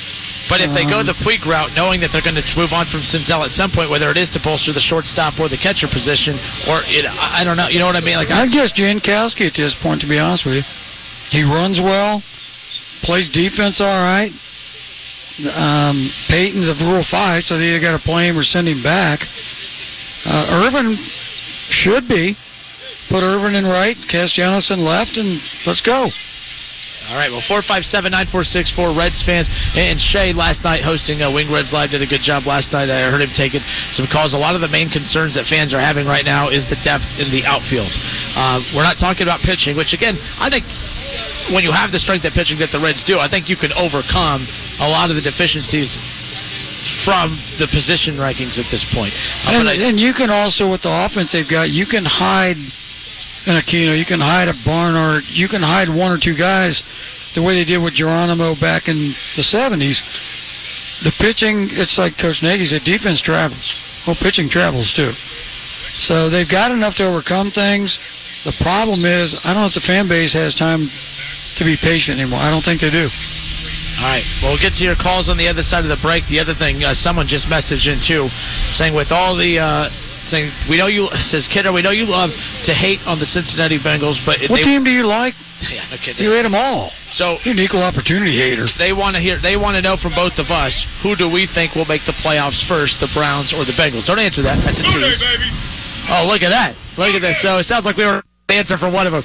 Okay, so this coming in on Twitter the- between the Browns and Bengals, who will make the playoffs first? We'll discuss when we come back. Mountain Dew Zero Sugar presents an original that's now maybe even better. Mary had a little lamb. Mary had a bottle of Mountain Dew Zero Sugar with the same refreshing taste as the original, but with zero sugar. Same refreshing taste as the original, but with zero sugar. Same refreshing taste as the original, but with zero sugar. Mary had a bottle of Mountain Dew Zero Sugar. This taste was as good as the original, maybe even better. Mountain Dew Zero Sugar. As good as the original, maybe even better. Finding great candidates to hire can be like, well, trying to find a needle in a haystack, but not with ZipRecruiter. Its powerful technology actively finds and invites qualified candidates to apply to your job. So while other companies might deliver a lot of hay, ZipRecruiter finds Back to the Kinner and Schlemmer Show on 1410 ESPN Radio. We We welcome you back, Justin Kinner, Mark Schlemmer with you live out here in Huber Heights. Oh, you got the Who Dey. There's some stories waiting to happen. The Who Dey. He goes to high school with Steve from Springboro. So here's the deal. Now we understand. I understand. Like Bengals fans, Bengals fans love me. Okay. Well, he does. Which I team doesn't? do. He, despite that, but now. I all I wanted to point out was that I'm looking. I just saw someone in a in a Baltimore Ravens jersey, which that that's not true. We had the argument earlier in the week: is there more Browns fans or more Bengals fans in this city? And Bengals fans are adamant that there's more Bengals fans.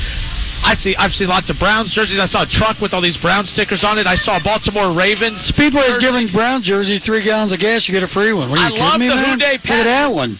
But I, I love the Who Dey passion, but it's only coming from one Bengals fan. Where's all the Bengals fans at? There's there's no more loyal Brown fan than Ken. I say- I guarantee it. First of all, there's gets, it doesn't get any more American than that. The No, Brown. he's a true American. He went to high school with the other one. Oh, oh, that's Steve. I didn't know Steve had a last name. That- Yeah. I, I feel kind of bad. He goes, I went to school with Steve Cox. I'm like, oh, yeah, who's Steve Cox? Steve from Springboro. Yep. That's how we refer to people. He's a buddy of Don Brown, so he's got a double header working over here. Hey, who's oh, he, he's not just Hey, anybody. I know who not Don just Brown anybody. is. Don Brown, he's a Bengals fan. Yep. He would fight me about that, but no, nonetheless. This is pretty cool. Again, live here, the E ESPN College Game Day bus here at Huber Heights. Uh, we'll have ESPN's Mike Greenberg, not Mike Greenberg, Seth Greenberg. I'm going to do that. And if I do that when I bring him Don't on, at. I'm just going to put my headset down and walk away, and it's all you at that point. Um, but we are disappointed. I see uh, Channel 2, I see uh, Channel 7, but no Mike Hartsock. We don't get to see Jack or, or Hutch or anybody. They're with the arena where it's warm. Oh yeah, yeah. I see they they sent their own Kinner and Schlemmers out uh, to get the footage. They sent their. I'm not coming out in the cold.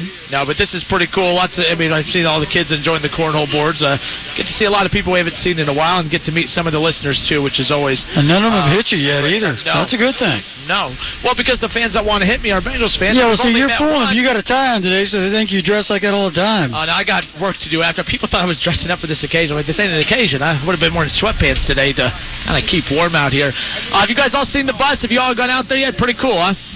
Pretty cool. We still haven't made it over there yet. Schlemmer's too cold. He doesn't want to get out of his chair. Hell, I go in there. I'm not coming out. I said that Comrex is portable. We could just take that uh, with us right now as we go. But you know, interesting nonetheless. Again, seeing all the Browns job jerseys out here though. There's a lot of them. You still going up every week? See, Kinda figured. He knows. He knows.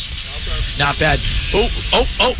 We're about to see a wreck. About to see a wreck. Luckily, the Nathan Baker State Farm Insurance is out here. Nope, they they stopped in time. Damn it. Just really looking forward to seeing that. Oh well. Yeah, driver's looking over here. Yeah, he's he's still not paying attention. Look at him.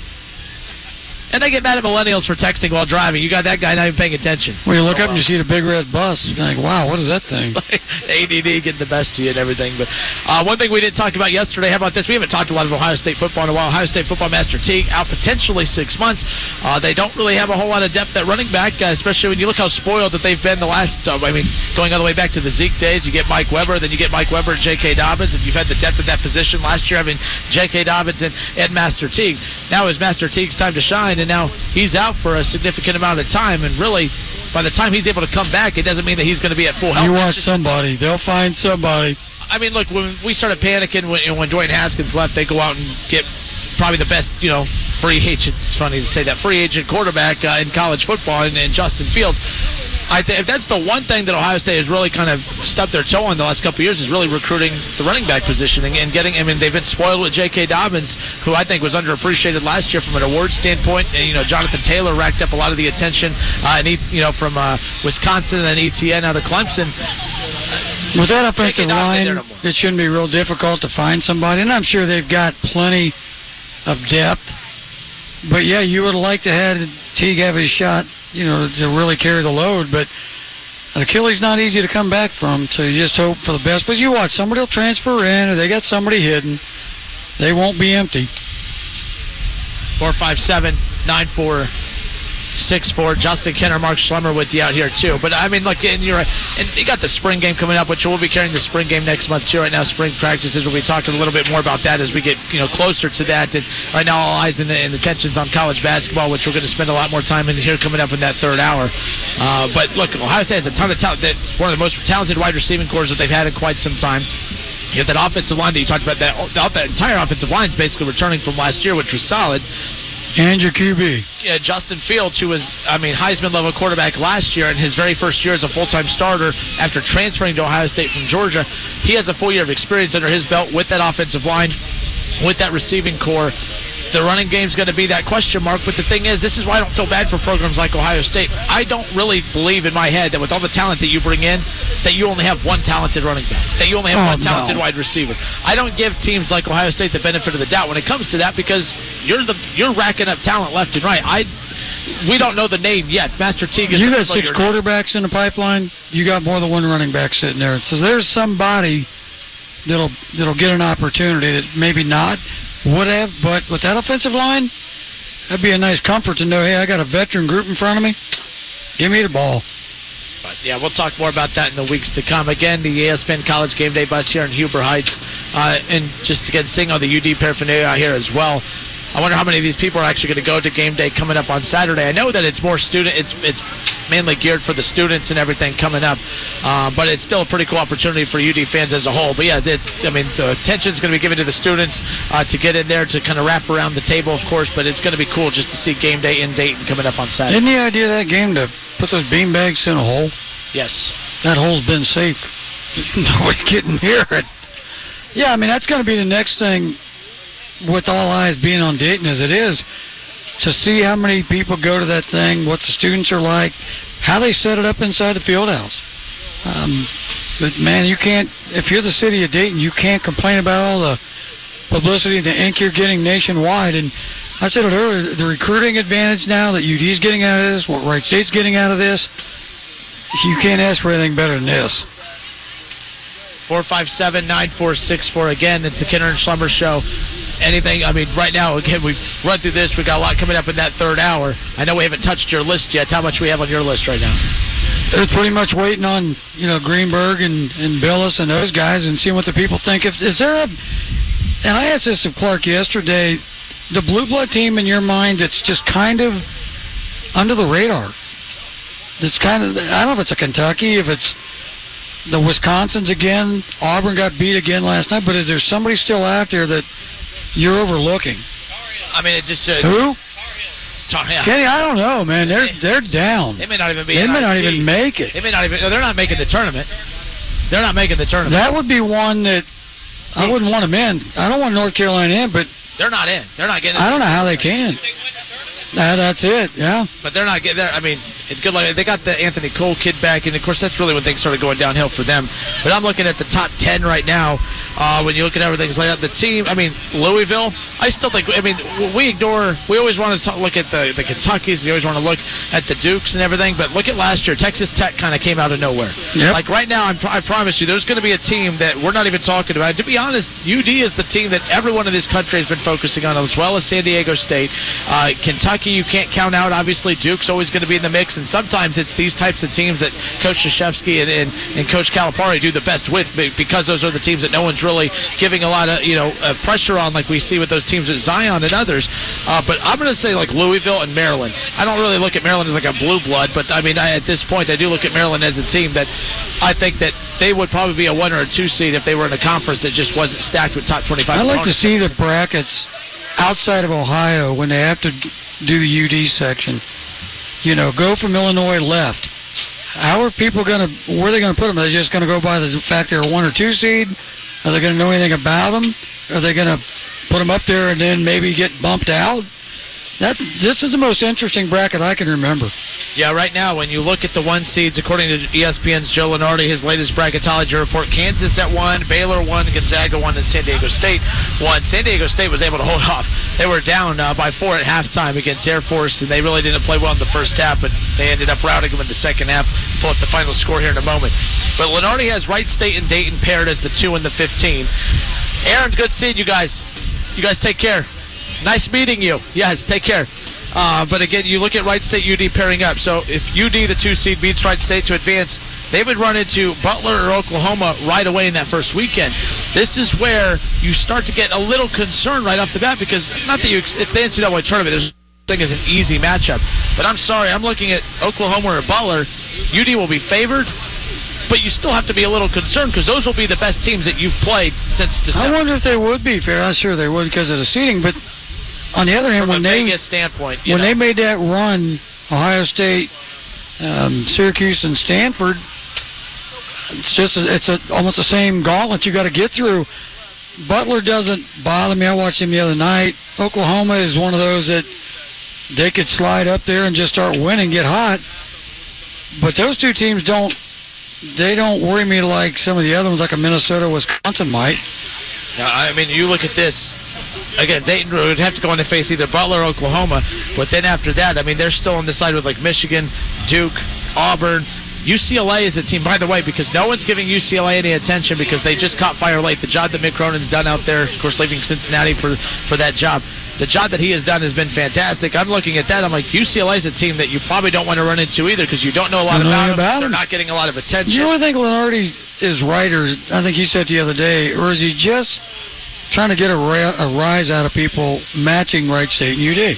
I mean, when you look at, I mean, let's look at the 15 seeds: North Dakota State, Bowling Green, or Little Rock.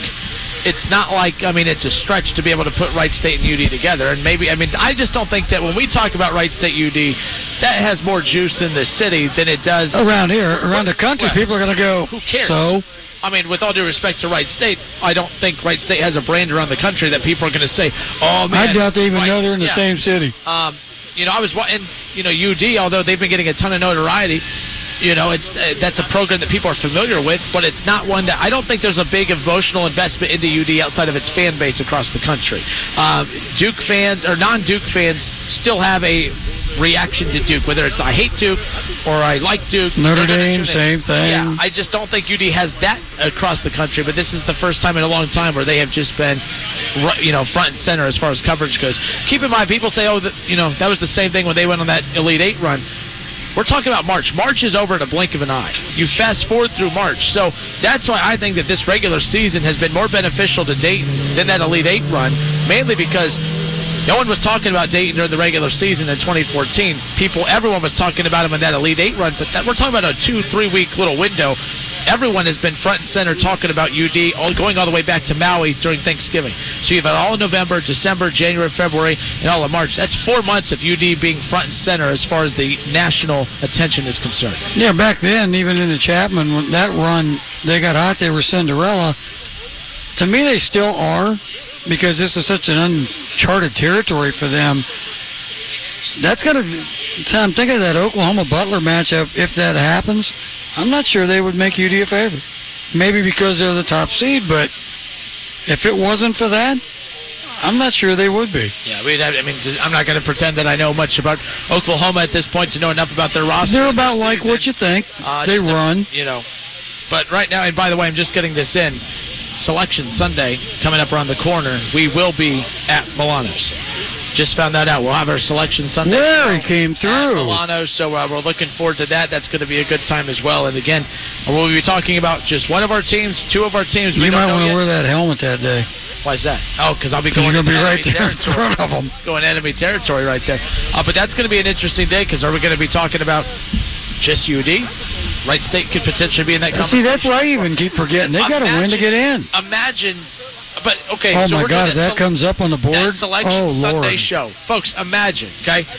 I don't care what everyone's opinion is of whether Wright State and UD should play. Really, throw that out the window. It doesn't matter. It's not up to athletic directors at this point. It's not up to the fans. It's out of their hands. It's out of everyone's hands. Imagine when we're doing that selection Sunday show, we're sitting there and we look up and we see UD come up as a two seed, and then when their opponent comes up underneath, imagine seeing Wright State come up right underneath it. That would be unreal. That would be something. You better behave now. The champ's in front of you. Oh, no kidding. No kidding. I tell you what. Uh-huh, you better behave. All right, 457 9464. We're going to step away for a few moments. When we come back, we'll be joined by ESPN's Seth Greenberg. Uh, and we'll talk UD, we'll talk March Madness. That's all coming up. Again, we're live here in Huber Heights uh, alongside the uh, Nathan Baker State Farm Agency. 7777. Uh, what? I already forgot the road. Old Troy Old Pike. Troy Pike. And I was making fun of you earlier. It's 202. Holy moly. All right, so we'll be joined by Seth Greenberg next. Hi, Greg McAfee here from McAfee Heating and Air Conditioning, reminding you that daylight savings time begins this Sunday at 2 a.m. Remember to spring forward and set your clocks ahead one hour. You can count on my company because you can count on me. Now, back to the Kinner and Schlemmer Show on 1410 ESPN Radio. Justin Kinner, Mark Schlemmer back with you here, top of the hour, 5 o'clock. Again, live here in Huber Heights, waiting for the confirmation that ESPN's Seth Greenberg on hold, waiting on us. We'll get to him in just a second. Brandon, See a lot of the people out here, huh? absolutely. And by the way, the uh, the Browns fan total just keeps racking up. Well, you got the champion in his Jets out. Jets, absolutely. Taking too many punches to the head. I, I'm fine with him being a Jets fan. I, no Bengals fans, though. It's been all Browns fans. I Seems mean, cool what's- for the Bengal it's- fans. What's wrong with being a Jets fan? There's nothing wrong with being a Jets fan. I just don't want people to be Bengals fans. It's all about New York, baby. I mean, there's been no Bengals fans here whatsoever. That period. shocks you? No, but the fact that you see Baltimore Ravens jerseys kind of running all over the place. They were on sale. Huh, I don't know. I mean, if that's the case, then there should be a lot of Bengals jerseys too, because right now I keep seeing everyone buy Bengals jerseys. They'll put the duct tape on the back and write in Burrow. It's like the old Browns. You just replace that two jersey with the next quarterback in line. Just get an all-white T-shirt and write the name on the back. How about that? Uh, we did throw out again. Right now, you're listening to the Kinner and Schlemmer Show live here in Huber Heights on Dayton's ESPN Radio, 1410 Wing AM, ESPN College Game Day. Uh, the bus here in Huber Heights, uh, and it's a lot of fun watching all the excitement. Everyone's super pumped right now, getting ready for Game Day, which will be live uh, coming up at UD this I bet Saturday. the people have no idea it was going to be here driving down 202 and all of a sudden seeing that thing sitting here. I tell you, there's. a- I mean, let's talk about the most beautiful head that's on that bus. E ESPN's Seth Greenberg. That head joining us right now. Seth Greenberg with us. Seth, welcome. I in. notice How are you? everybody standing underneath it when they take the pic. It's unbelievable. No, no, wait a second. Now, you said the same thing to Bills if he was on already. So come on now. No, yeah, come on now. I'm, I'm a New Yorker. Don't pull that stuff with me. I got my guy Joe Petroselli. He'll, I'll send my guy Joe Petroselli over there. He'll straighten all you guys out. Hey, Joe's all right. He was a little mad at us a couple of years ago. Everybody thought he was dead, and we didn't know. We ran into him at a Burger King. He goes, "Hey, man, everybody's asking me if I died because of you guys." Oh no, that yeah, That was Joe, was yeah. hilarious, absolutely. But no, we're glad that's not the case. But hey, uh, when are you getting in Dayton? Are you already in Dayton, Seth? Uh, nope, I'm on my way to the airport right now. I get in sometime this evening. Ah, well, see, Jay already beat you here, so uh, there you go. Jay has to be the first one. Well, here. uh, well, he's a big, yeah, he's a big shot. You know what I mean? The the problem was his head is so big. It, you know, it took a while for him to navigate and get through that place. Well, this is pretty cool. I know that there's a, I mean, a, a big buzz in town again for you guys coming, and and really, as we've talked about earlier in the show, we know it's not about the matchup itself. UD versus George Washington isn't the sexiest matchup in college basketball this weekend, but just to be able to display the passion of the fan base, being led by Obi Toppin and a great year by Anthony Grant and company, just a special city when it comes to college basketball, and you guys are really adding to that and enhancing it and making this even more of a special year. Well, it's just such a rich tradition for Dave basketball, and I'm so happy for Anthony. I think he's an absolutely terrific coach. But their team, when you watch them, they're easy to root for. Trey Landers and, uh, and Ryan Mikesell, guys that are the great blend players, and, and the two playing the two point guards together with Chatman and and Crutcher, and how hard they play and how unselfish they are, and they're much more than Obi Toppin.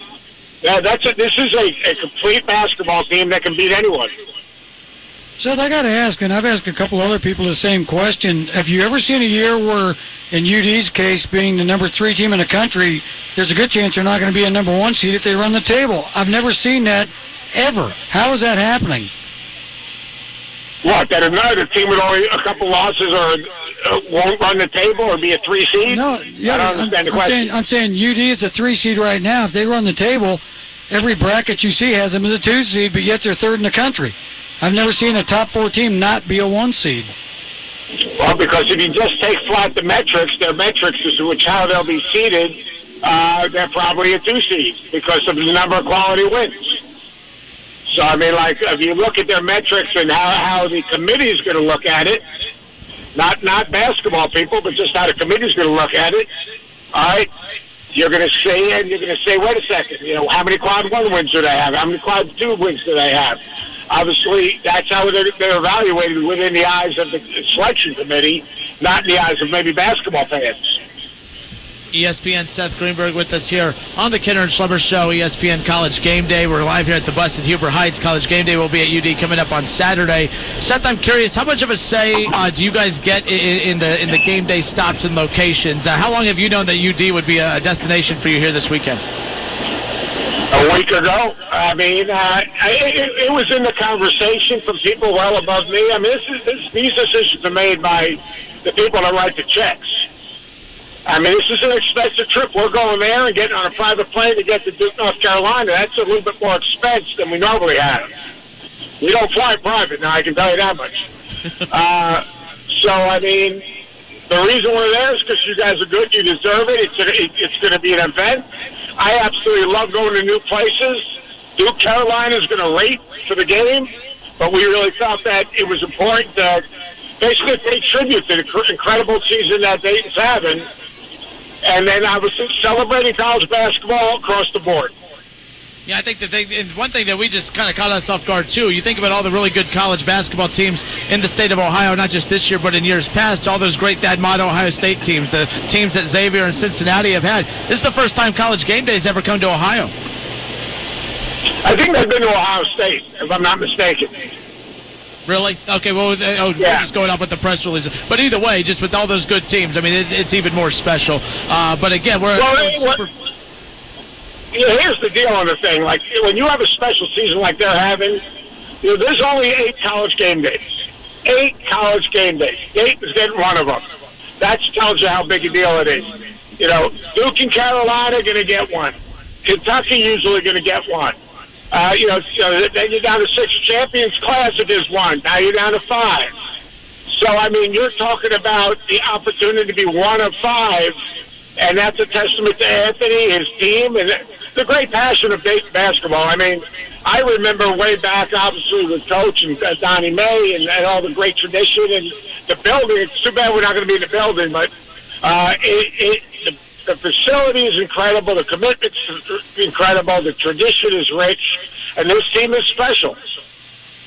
Seth, I'm curious. The mid majors and the topic all the time is how do you fix the scheduling to make it more fair, make the big teams play. Do you have a solution to make the scheduling somewhat more balanced so the mid majors, the East Tennessees, the Wright States, whatever, have a chance to play the Blue Bloods at home? No, it's not their responsibility. Blue Bloods' not responsibility to build the Dayton basketball program or the East Tennessee basketball program. That's unrealistic and you know kind of just it would never happen. Everyone has their own agenda. Dayton has their own agenda. Uh, Duke has their own agenda. Ohio State has their own agenda. You're never going to legislate making someone schedule someone. I mean, that's silly. All right, ESPN Seth Greenberg. Last day before we go, we had uh, Clark Kellogg on yesterday talking about who his player and coach of the year are. Uh, Anthony Grant, obviously positioned uh, in the conversation for National Coach of the Year. Obi Toppin, potential National Player of the Year. Who's your National Coach and Player of the Year? Well, I'm not going to tell you my player of the year because we're going to talk about that tomorrow. So I'm going to save that for the show. I think Anthony should be in the conversation. I think that uh, Scott Drew should be in this conversation. Bill Self uh, dealing with the injuries and what they've been through should be in the conversation. A guy like Greg Gard should be in the conversation, turning that season around in the middle of the year.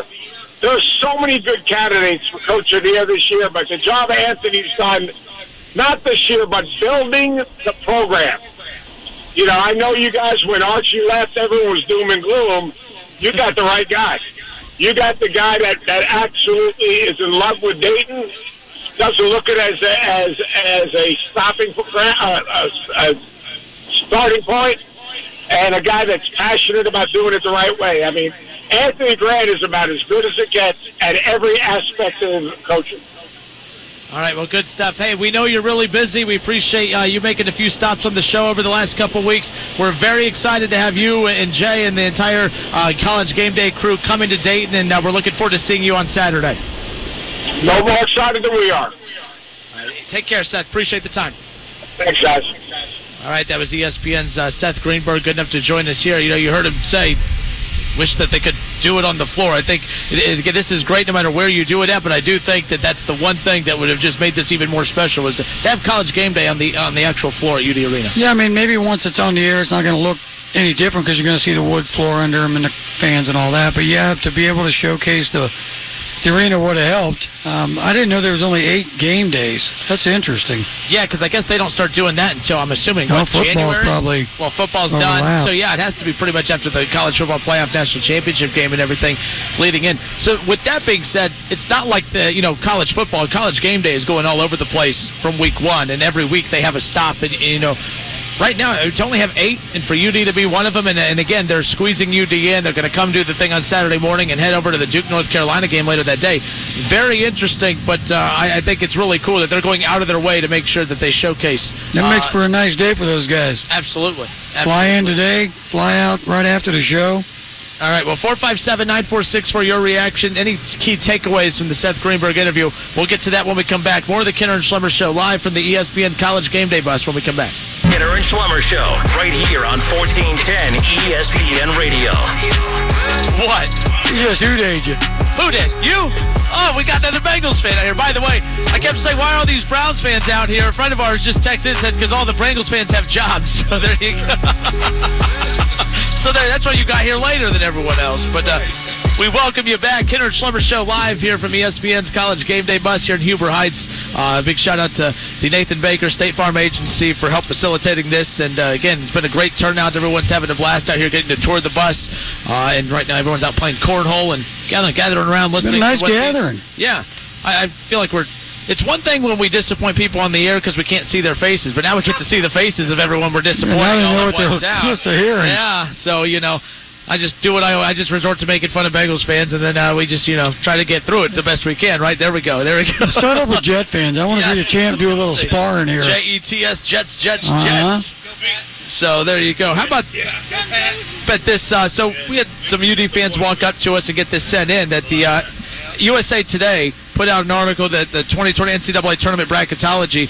We just got done talking about what is the what do the Dayton Flyers have to do to get to that one seed. USA Today puts out their bracketology and has the Dayton Flyers as a one seed. I get look when you at the end of the day, whether it's Joe Lunardi, Palm, whatever, everyone else. It, these things technically mean nothing, but they mean a lot because it's cool just seeing your team No, there. no point to having a ranking if you're not Yeah. going to, you know, like you said at the break, maybe it's oversimplifying things. One, two, three, four. There's your one seeds. Yeah, I, but that's what I'm trying to figure out is why is it not like that? Because you you make a valid point.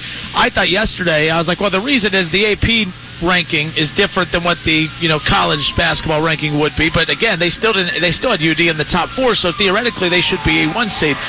We're making something out of nothing at the end of the day because you still have the game on Saturday, which look they're going to win. But then you keep go, looking at the fact that you have the A10 tournament next week.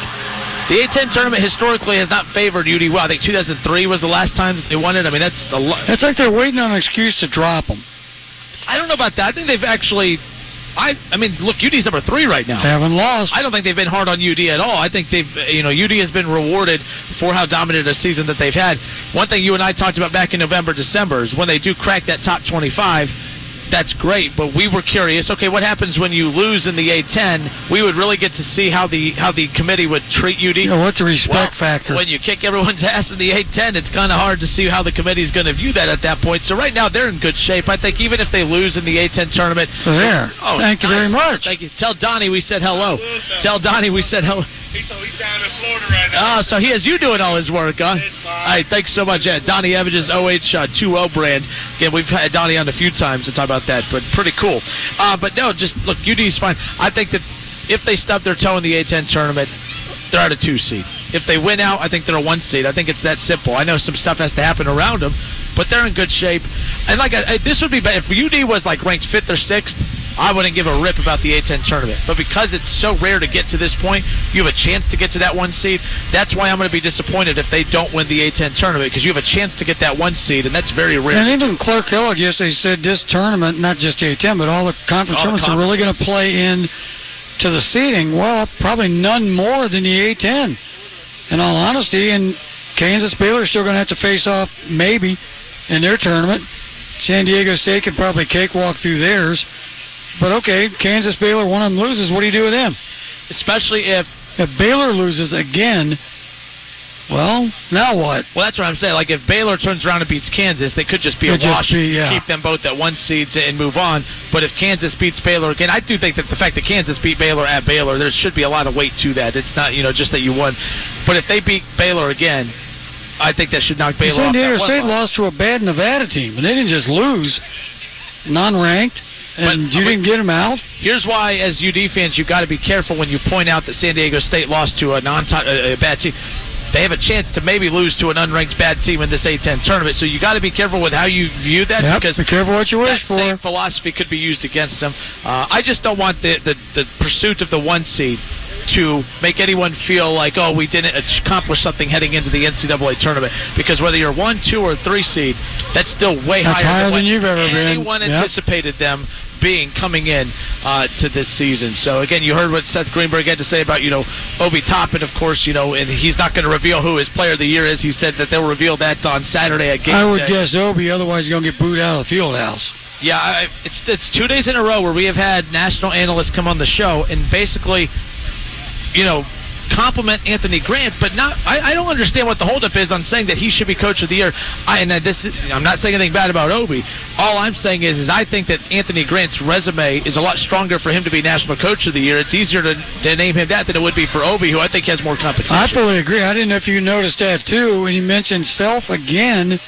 Okay, he's had injuries, but his cover's a lot more stock than a lot of people. Yeah. Um, okay, some of the guys, San Diego State, okay, fine. You can make a case for a lot of guys. But two days in a row, it's almost like, nah, Anthony's name's in the hopper, but that's about it. Yeah, they you know they talk about oh the great job Anthony's done of rebuilding the program, you know, and he brought up a good point. When Archie left, I don't care what anyone says, this city was devastated. That They cover not- was bare. um, you know, as, as great a hire as Anthony Grant was, and people were excited with him being a former Flyer, being an alumni, I still think no one really thought that they were going to get back to. And it's not that they got back to; they surpassed it. I mean, this this And is surpassing fast. it. Now, again, it's all in how you look at it. Let's say they stubbed their toe early in the NCAA tournament. Now that's a conversation to have of okay. What did this regular season mean? Because it all comes down to March Madness. If you don't perform well there, how special was this season? It's special. I just think that people will have a bad taste in their mouth if they don't perform well in the NCAA. Yeah, I mean, at this point, you're a two, three, or a two or one seed. You're expected to win, but you know, I mentioned the other day, Richmond knocking Indiana off a couple years ago. It's happened a lot. It happens. You just hope it doesn't happen now. Uh, but it's been a it's been a magical run no matter what, and that's um, all I can think is your Twitter buddies are probably going, "See, I knew you'd do it. You can't stop bashing them." No, that's just facts. Well, just- I'm getting, we're talking UD. I'm getting bashed on Twitter, Facebook. Just so you know, you did have a, a Bengals fan on. Nathan Baker's a Bengals fan. I'm like, okay, I don't care. We're talking UD. how do you I like sleep at night? Bengals fans. No offense. No offense. Some of these Bengals fans, not you. Good Some thing we them. don't have New York people. We got Ian. Like, He's the they Jets lose, fan. They lose sleep at night because Kinner don't like the Bengals. It makes They no don't lose to sleep. Yeah, it's. They don't lose sleep. They're up calling Hey, me. you see the abuse I take on Twitter. You see, see, see. Holy moly! No, but th- this is an exciting. Oh, J E T J E T S Jets Jets. And Michigan, what a pair. I was gonna say uh, all the New York fans. Where's TJ? I know he's over there hiding. But uh, no, bottom line is this Saturday, regardless of whether it's at UD Arena or it's at the Ferg Center, it's whether doesn't matter. I still think it's cool that ESPN is going cool. out of their way to come to Dayton for Saturday morning, and then they're going to beeline it to get over to Duke, North Carolina. So they technically didn't give everything up for Duke, North Carolina. They still had to find a way, and North Carolina's not good. I'm talking about, but then again, UD George Washington's not the sexiest matchup. And that's not the worst way to travel, getting on a private jet and flying down to Chapel Hill. No, they're at least taking care of them that way. All right, folks, 457-9464 for those of you out and about driving around. If you go ahead and give Brandon a call back in the studio, he'll relay you to us. 457-9464. We'll be back in a moment talking Dayton Flyers and more live out here at the ESPN, ESPN College Game Day bus in Huber Heights. Hi, Greg McAfee here from McAfee Heating and Air Conditioning, reminding you that daylight savings time begins this Sunday at 2 a.m. Remember to spring forward and set your clocks ahead one hour. You can count on my company because you can count on me. At AT&T, we believe that access to affordable home internet brings you incredible opportunities. You can enjoy the power to explore a digital world of possibilities and connect with family, friends, and the things that matter most. That's why there's access from AT&T.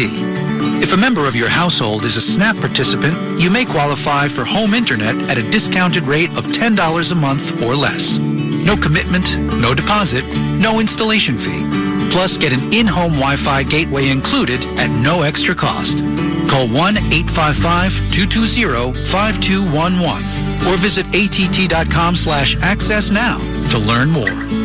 SNAP refers to the Federal Supplemental Nutrition Assistance Program. Pricing excludes taxes and fees. Includes one terabyte of data per month. Data overage charges apply. For details about data allowance, go to att.com slash internet dash usage. Geographic and service restrictions apply. To the Kinner and Schlemmer Show right here on 1410 ESPN Radio. All right, we welcome you back live out here in Huber Heights at the ESPN College Game Day bus. Brought to you by Nathan Baker State Farm Agency. Good enough to have us out here again and partake in all the fun that's going on. You could just tell that everyone's ready to go. I, I think with as long as a regular season as this has been, it's been a fun one. We, you know, it was special for. I, I think everyone enjoys UD being at number three, but after a while, it's like, okay, enough. Let's just get to the Get to the tournament. That's all that matters. Um, we talked about this earlier in the week this has been so special, but I think what, uh, the only thing people really remember and care about and think about it's what you do in March. And right now, that's going to be how this team's going to be judged and thought about moving forward. You know, the thing that's kind of helped the bus today, game day Saturday, it's like they get little The shots of cherry on the energy yeah. to break that kind of boredom out. Then the next week you've got the A10 tournament. So it's just all the pieces are just falling into place almost perfectly. Uh, and again, we're continuing to get you know some Bengals fans on a roll up to make sure that they let me know that they're here.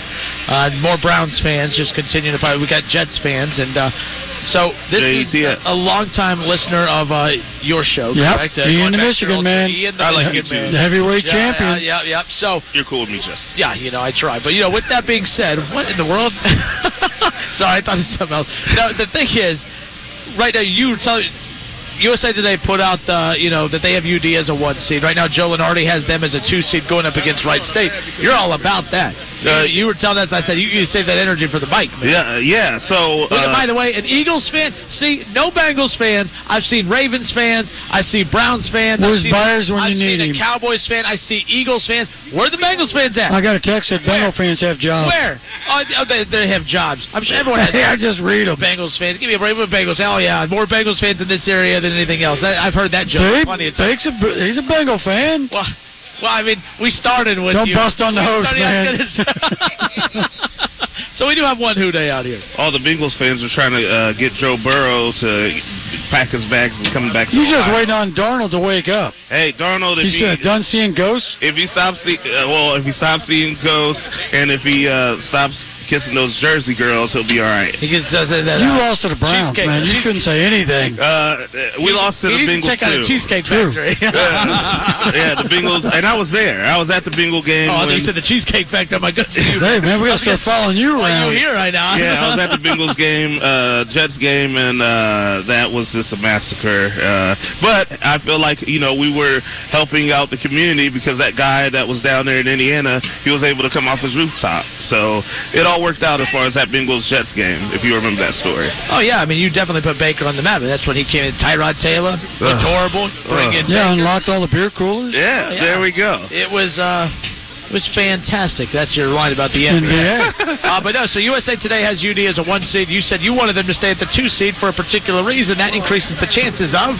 uh, that increases the chances of uh, epic matchup. What should have been going on for years anyway, the Gem City Championship in Cleveland. I didn't set them up for this, folks. Just so you know. That's what it should be.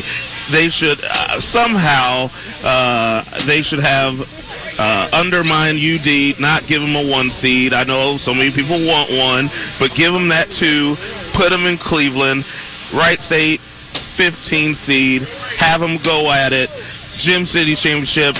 Put it on primetime TV at seven o'clock, and and let these boys go at it. And and then we'll see who, if if UD isn't just paper champions, Oh, but we'll see if they're actual champions, at least of the city. You need to put your email out there. I don't need this. At hate least, oh, I'll, I'll put it. I'll He's put it reading up. it just as you wrote it. I didn't sign up. What'd you say? He's read it just as you wrote Oh, yeah, it. it's all right. Yeah, make sure you say this with emphasis right here. And I- here's the I problem. If where Wright State gets in, they got to run the table now and win the tournament. If they've got, what'd you figure, 28 wins at that point? They're at 25 right now. To win, they would have to win Monday, Tuesday to get 27 to head. You can't have 27 and be the conference champion and be a 15. That's an insult. Uh, uh, we, uh, well, It's getting heavy out here. Chicken Chuck's in the house. Holy moly! Look at that. Who they? Bengals fan. We got a Bengals fan, folks. Finally. yeah. They all got off their work release yeah, program. they, everyone. Oh, they're all getting off work now, so now they're all. That's, uh, so they can show up. Oh, I was gonna say he doesn't look like he was out I was You know, holy moly! But no, you bring up a good look. That right say ain't gonna be a. They're not gonna be a 15. Um, If they lose, they're not in the NCAA tournament. And if they win out, 27 wins and a conference title and the regular. What? That'd be cool. And by the way, I'm going to be honest with you. As much as I want to see that matchup, I kind of don't want to see Wright State get their ass kicked. To be quite honest with you, I think that. Would, as look, it's easy to be cocky when I know they're not going to play, but then when they're going to play, then I got to worry. Like, oh, you know. Everybody I- has a chance. I was very cocky about the Browns. Look how that worked out for me. Okay, so I can't do that with you know. Just say. Th- this is my. Uh, I say he even said, you know. It's a smart Bengals fan right here. He said the Browns. Are the Yeah. Browns. but what? to, to be uh, the devil's advocate in the in the room, this is my thing about UD. I look at them kind of like I've looked at past Bengal. You got a lot of UD fans around you, so I'm just. Oh, I don't care. I look at them like past Bengal seasons when they went to the playoffs. Oh, we're 12 and four. Who cares? The pressure is on when you get to the playoffs. The pressure now is the NCAA tournament. Five years ago, or what what have you, when they made that miracle run to the Elite Eight, that that team uh, game by game grinded it out and and they had like six players if that seven players on that squad and they and they uh, busted their butt and got to the elite eight my thing is i look at it as revisionist history so now you're the favorite now you're uh, Deontay Wilder out here and you're supposed to be knocking out everybody well i don't want to see Deontay Tyson, Wilder, he's bleeding out of his ear still. uh, he is. And I want to see Tyson Fury as one of these uh, eight seeds or nine seeds or what or 15 seeds and, and just knock UD out. If you're any first- good, you shouldn't have to worry about it. That's my point. Then what are you worried about you getting knocked out for? Because because I don't think they are what they think they are. They've only lost two games. That's what I'm Yeah. saying. Like even The I two- can acknowledge that. Like Yes. even I can acknowledge the- that. Like the if people good? think I'm like the biggest UD hater in the world, I can acknowledge that they are the real deal. Yes. you uh, think San Diego State is that good? I don't. I don't think they're that, anybody. I don't think they're that good either. I mean, but when you have teams like North Carolina who are complete trash, I mean, uh, you know, you got teams like them that are complete trash. So I just feel like it's a down year. And yeah, I mean, you can be good in a down year, and I b- believe that this tournament will prove. Good is like 21 wins and, and maybe some eight nine losses. They've lost twice. They Yeah. haven't lost in 2020. They have not lost since December. Yes. So their first loss will be their worst loss, is what you're telling me. The first loss will be their worst loss. What do you mean by that? Watch the blue bloods as, show up. as far as in the turn to me, if you're top five, you should be in elite eight. Period. I don't care if you're Kentucky, whatever. So they you're built, saying elite eight or bust? Elite I eight or am. bust for the day. I'm saying elite Oh, I eight or bust. I agree Just with like that. fair. You elite eight or bust for the Flyers. Is that the expect? He says so. I don't think that's fair. I, I think Sweet 16 at least. What, what do we say? guys.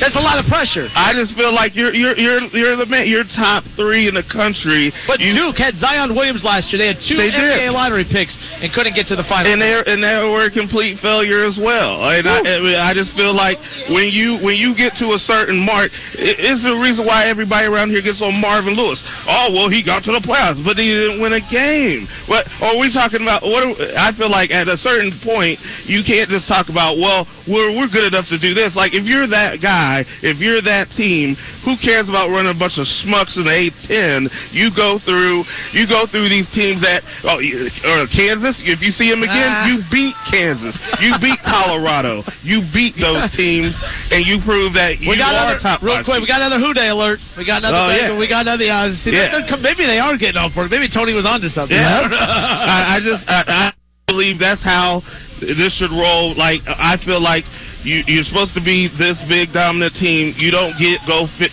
in football 15 and one or you know all the win all these games just to say, well, gee golly, guys, we we went. There's only one team that wins the last 16. game.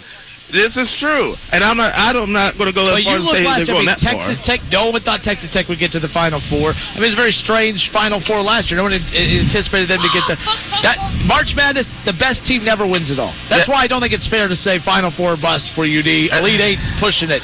I just feel like- You- I mean, look how many dominant teams won't make it to the Elite Eight this year. I'm not saying UD can't do it. I think that they can, but to say that their season's a failure if they don't get there, I'm not. I gonna- just feel I'm like go I just feel route. like do you I, I just look at it as do you want UD to be Lamar Jackson? Do you want him to be the Ravens? Well, MVP.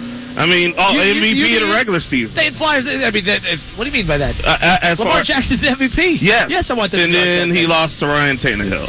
So uh, congratulations, all the MVP. Too many punches in the head, man. They, Man, I think you're the Deontay Wilder. I think you're bleeding from your There's a lot of people They- they that got lost to the beat. Titans. So Duke's going to get beat. Michigan State will probably get knocked out, so they're a failure too.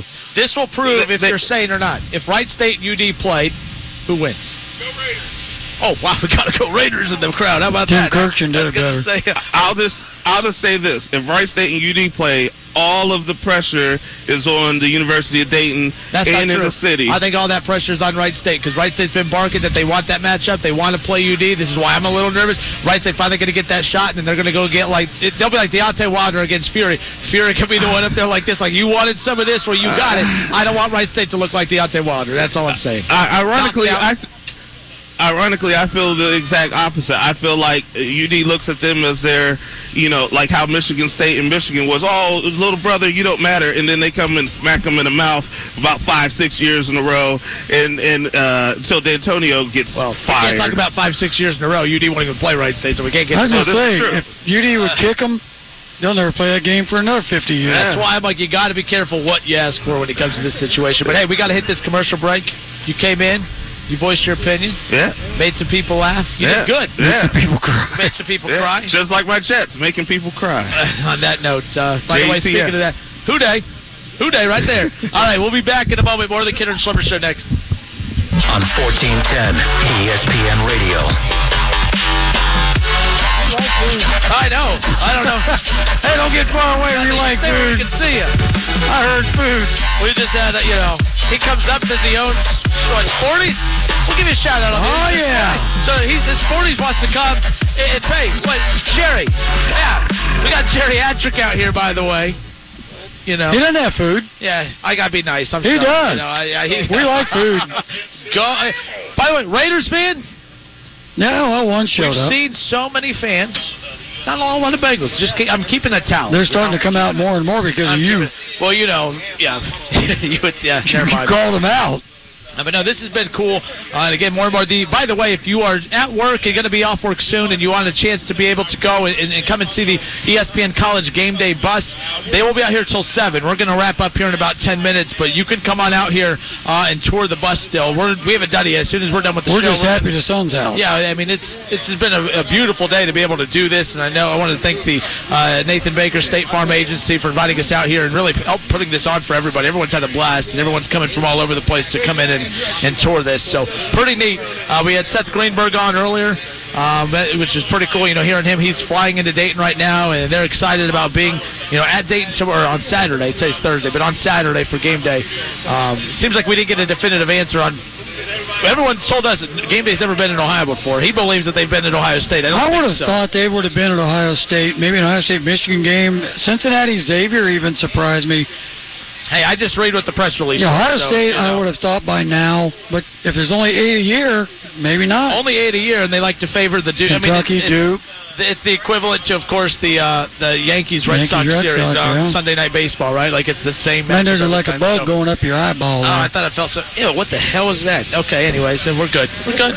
I hate bugs. Look, I don't want people taking pictures of you with if, bugs. If it was a spider, everyone would have seen me do the weird spider dance that I do, man. I'm telling you, it's not really cool. But we have a couple more minutes here again. Game day going to be there on Saturday. It's going to be really cool again to be able to see them, you know, on the campus. All the students wrapped around them. You're going to get to see the passion Saturday morning. I think though people haven't really processed yet is Obi Toppin. It's the last time you're going to see him at UD Arena. Another thing you mentioned on game day, and, I've had people ask and even mention it. I don't think the fans have really. I don't know if they've seen the rules, not rules, but where it's circled, it is for the students only. I don't know if that's really fair, but why? It's. I mean, oh, I know, but I'm just saying. I think a lot of the season ticket holders are going to try to get there and maybe be disappointed that they're not allowed to get in the crowd or in front. But it'll be an interesting event to see how it plays out on TV. Um, field house, yeah, I'd rather have it at the arena, but when the lights come on, you're still on a basketball court. You still got the kids going nuts. And, and season ticket holders, let's be clear. You're going to get that bing bong down to shape over an hour. Because you can't get Amazing a. what they get out of Don't get me wrong. I'm not a season ticket holder. I'm not a student, so it's not like I'm going to be up close either. I'm a little bit, but this, I mean, this is why they bring the bus through, so people come Mhm. see the bus. You're going to be able to see your school on TV. This is a great opportunity. But I get it. You know, they're all going to be. You're right. They're, you know, they feel like they should be right there too. This is history. It's never been. It's never. They've never come here before. Who knows if they'll come back again, or at least you the know. bus will be gone by game time because they're blowing as soon as that's Yep. over. They got to hit for North Carolina. That's something to keep in mind. I mean, they could have easily just said, "Hey, no, we got Duke, North Carolina," and they could have circled that, had that pre-planned. They're making a, special uh, detour to stop uh, in Dayton. 19,000 agents, and Nathan Baker got the lucky number. I want to thank him too as well. Uh, hey, Nathan. Want to come on real quick one more time? We're going to bring him on real quick uh, to close this out. But I want to bring you on one more time as we close the show out. Just say this has been a great turnout. It's really cool. Uh, we still have yet to go on the bus. We're doing that after we wrap up the show. But just wanted to thank you one more time. And uh, this is pretty neat. Oh, this has been awesome. I, I'd say we've had a couple hundred people for sure here just streaming in and out of this thing. If, if come by, we're here till seven.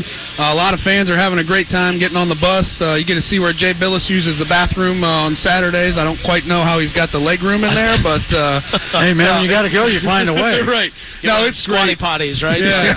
we really appreciate your partnership on this too, and it, it's Absolutely. been fun what the Flyers have done. We're honored to be the office that got selected to host this thing, and uh, so we're just happy people turned out. This really shows what people think about basketball. So come on out, we got another hour. That's what we uh, just spoke with uh, Greenberg a little bit ago with uh, Seth Greenberg.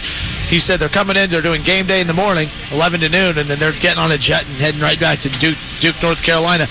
The fact that they're making that special detour, and he even talked about how much extra money ESPN is spending just to make sure that they come and highlight this place. Is that's that's pretty cool. Yeah, Pretty it, it speaks volumes about what Dayton has done this year. Uh, when it comes to sports, I always try to tell my wife, who makes me watch a lot of reality TV, there is nothing like sports when it comes to reality television, right? And the Dayton Flyers have delivered this year. Uh, they've given us a great story, and the fingers crossed they just keep delivering all the way through March because this could be a really special year, historic year for the city of Dayton and the Dayton Flyers for sure. All right. Well, the Nathan Baker uh, State Farm Agency, uh, good enough to be a part of bringing the ESPN College Game Day bus here. Uh, we, we're doing our show from out here in Huber Heights. Uh, this afternoon, and just wanted to bring you on one more time to say thank you so much. Much Thank you guys. We really appreciate you. Go Flyers. You got the bug to get back into sports now? Uh, no, this took No. care of it. Yeah, I'm good. You got Yeah, you ever need me care to of. hang out on the radio? I'll do that any day. So, but I'll be on a bunch of TV stations. Well, I think. I noticed that. You know what they say? We stay in radio because of all the money. Right. So, you know, I mean, we're well, I, I, my thing was I figured Right. sooner or later I'd get too bald and too fat for HDTV, and I, I took a cue and I got out. Yeah, your old station wouldn't let me wear a hat when we did a show. I was like, well, forget this. Ed. I was on TV. I was on TV. I was on TV once, and they made me stand on this big old platform, so I look like You're a a normal little heighted shorter. person. Yeah, you gotta, you know, I- I and never Jack had Poole got pissed because he wouldn't give his box back. Oh, poor Jackie. Yeah. Thank you so much. We guys. appreciate it. Thanks. All right, folks. We'll be back at it again tomorrow, three to six. We'll be back in studio, and I appreciate everyone that came out today. Hope everyone's still having fun. The bus again will be out. We're wrapping up here on the air, uh, but the bus will be. Uh, you'll be able to continue to tour the bus all the way up to.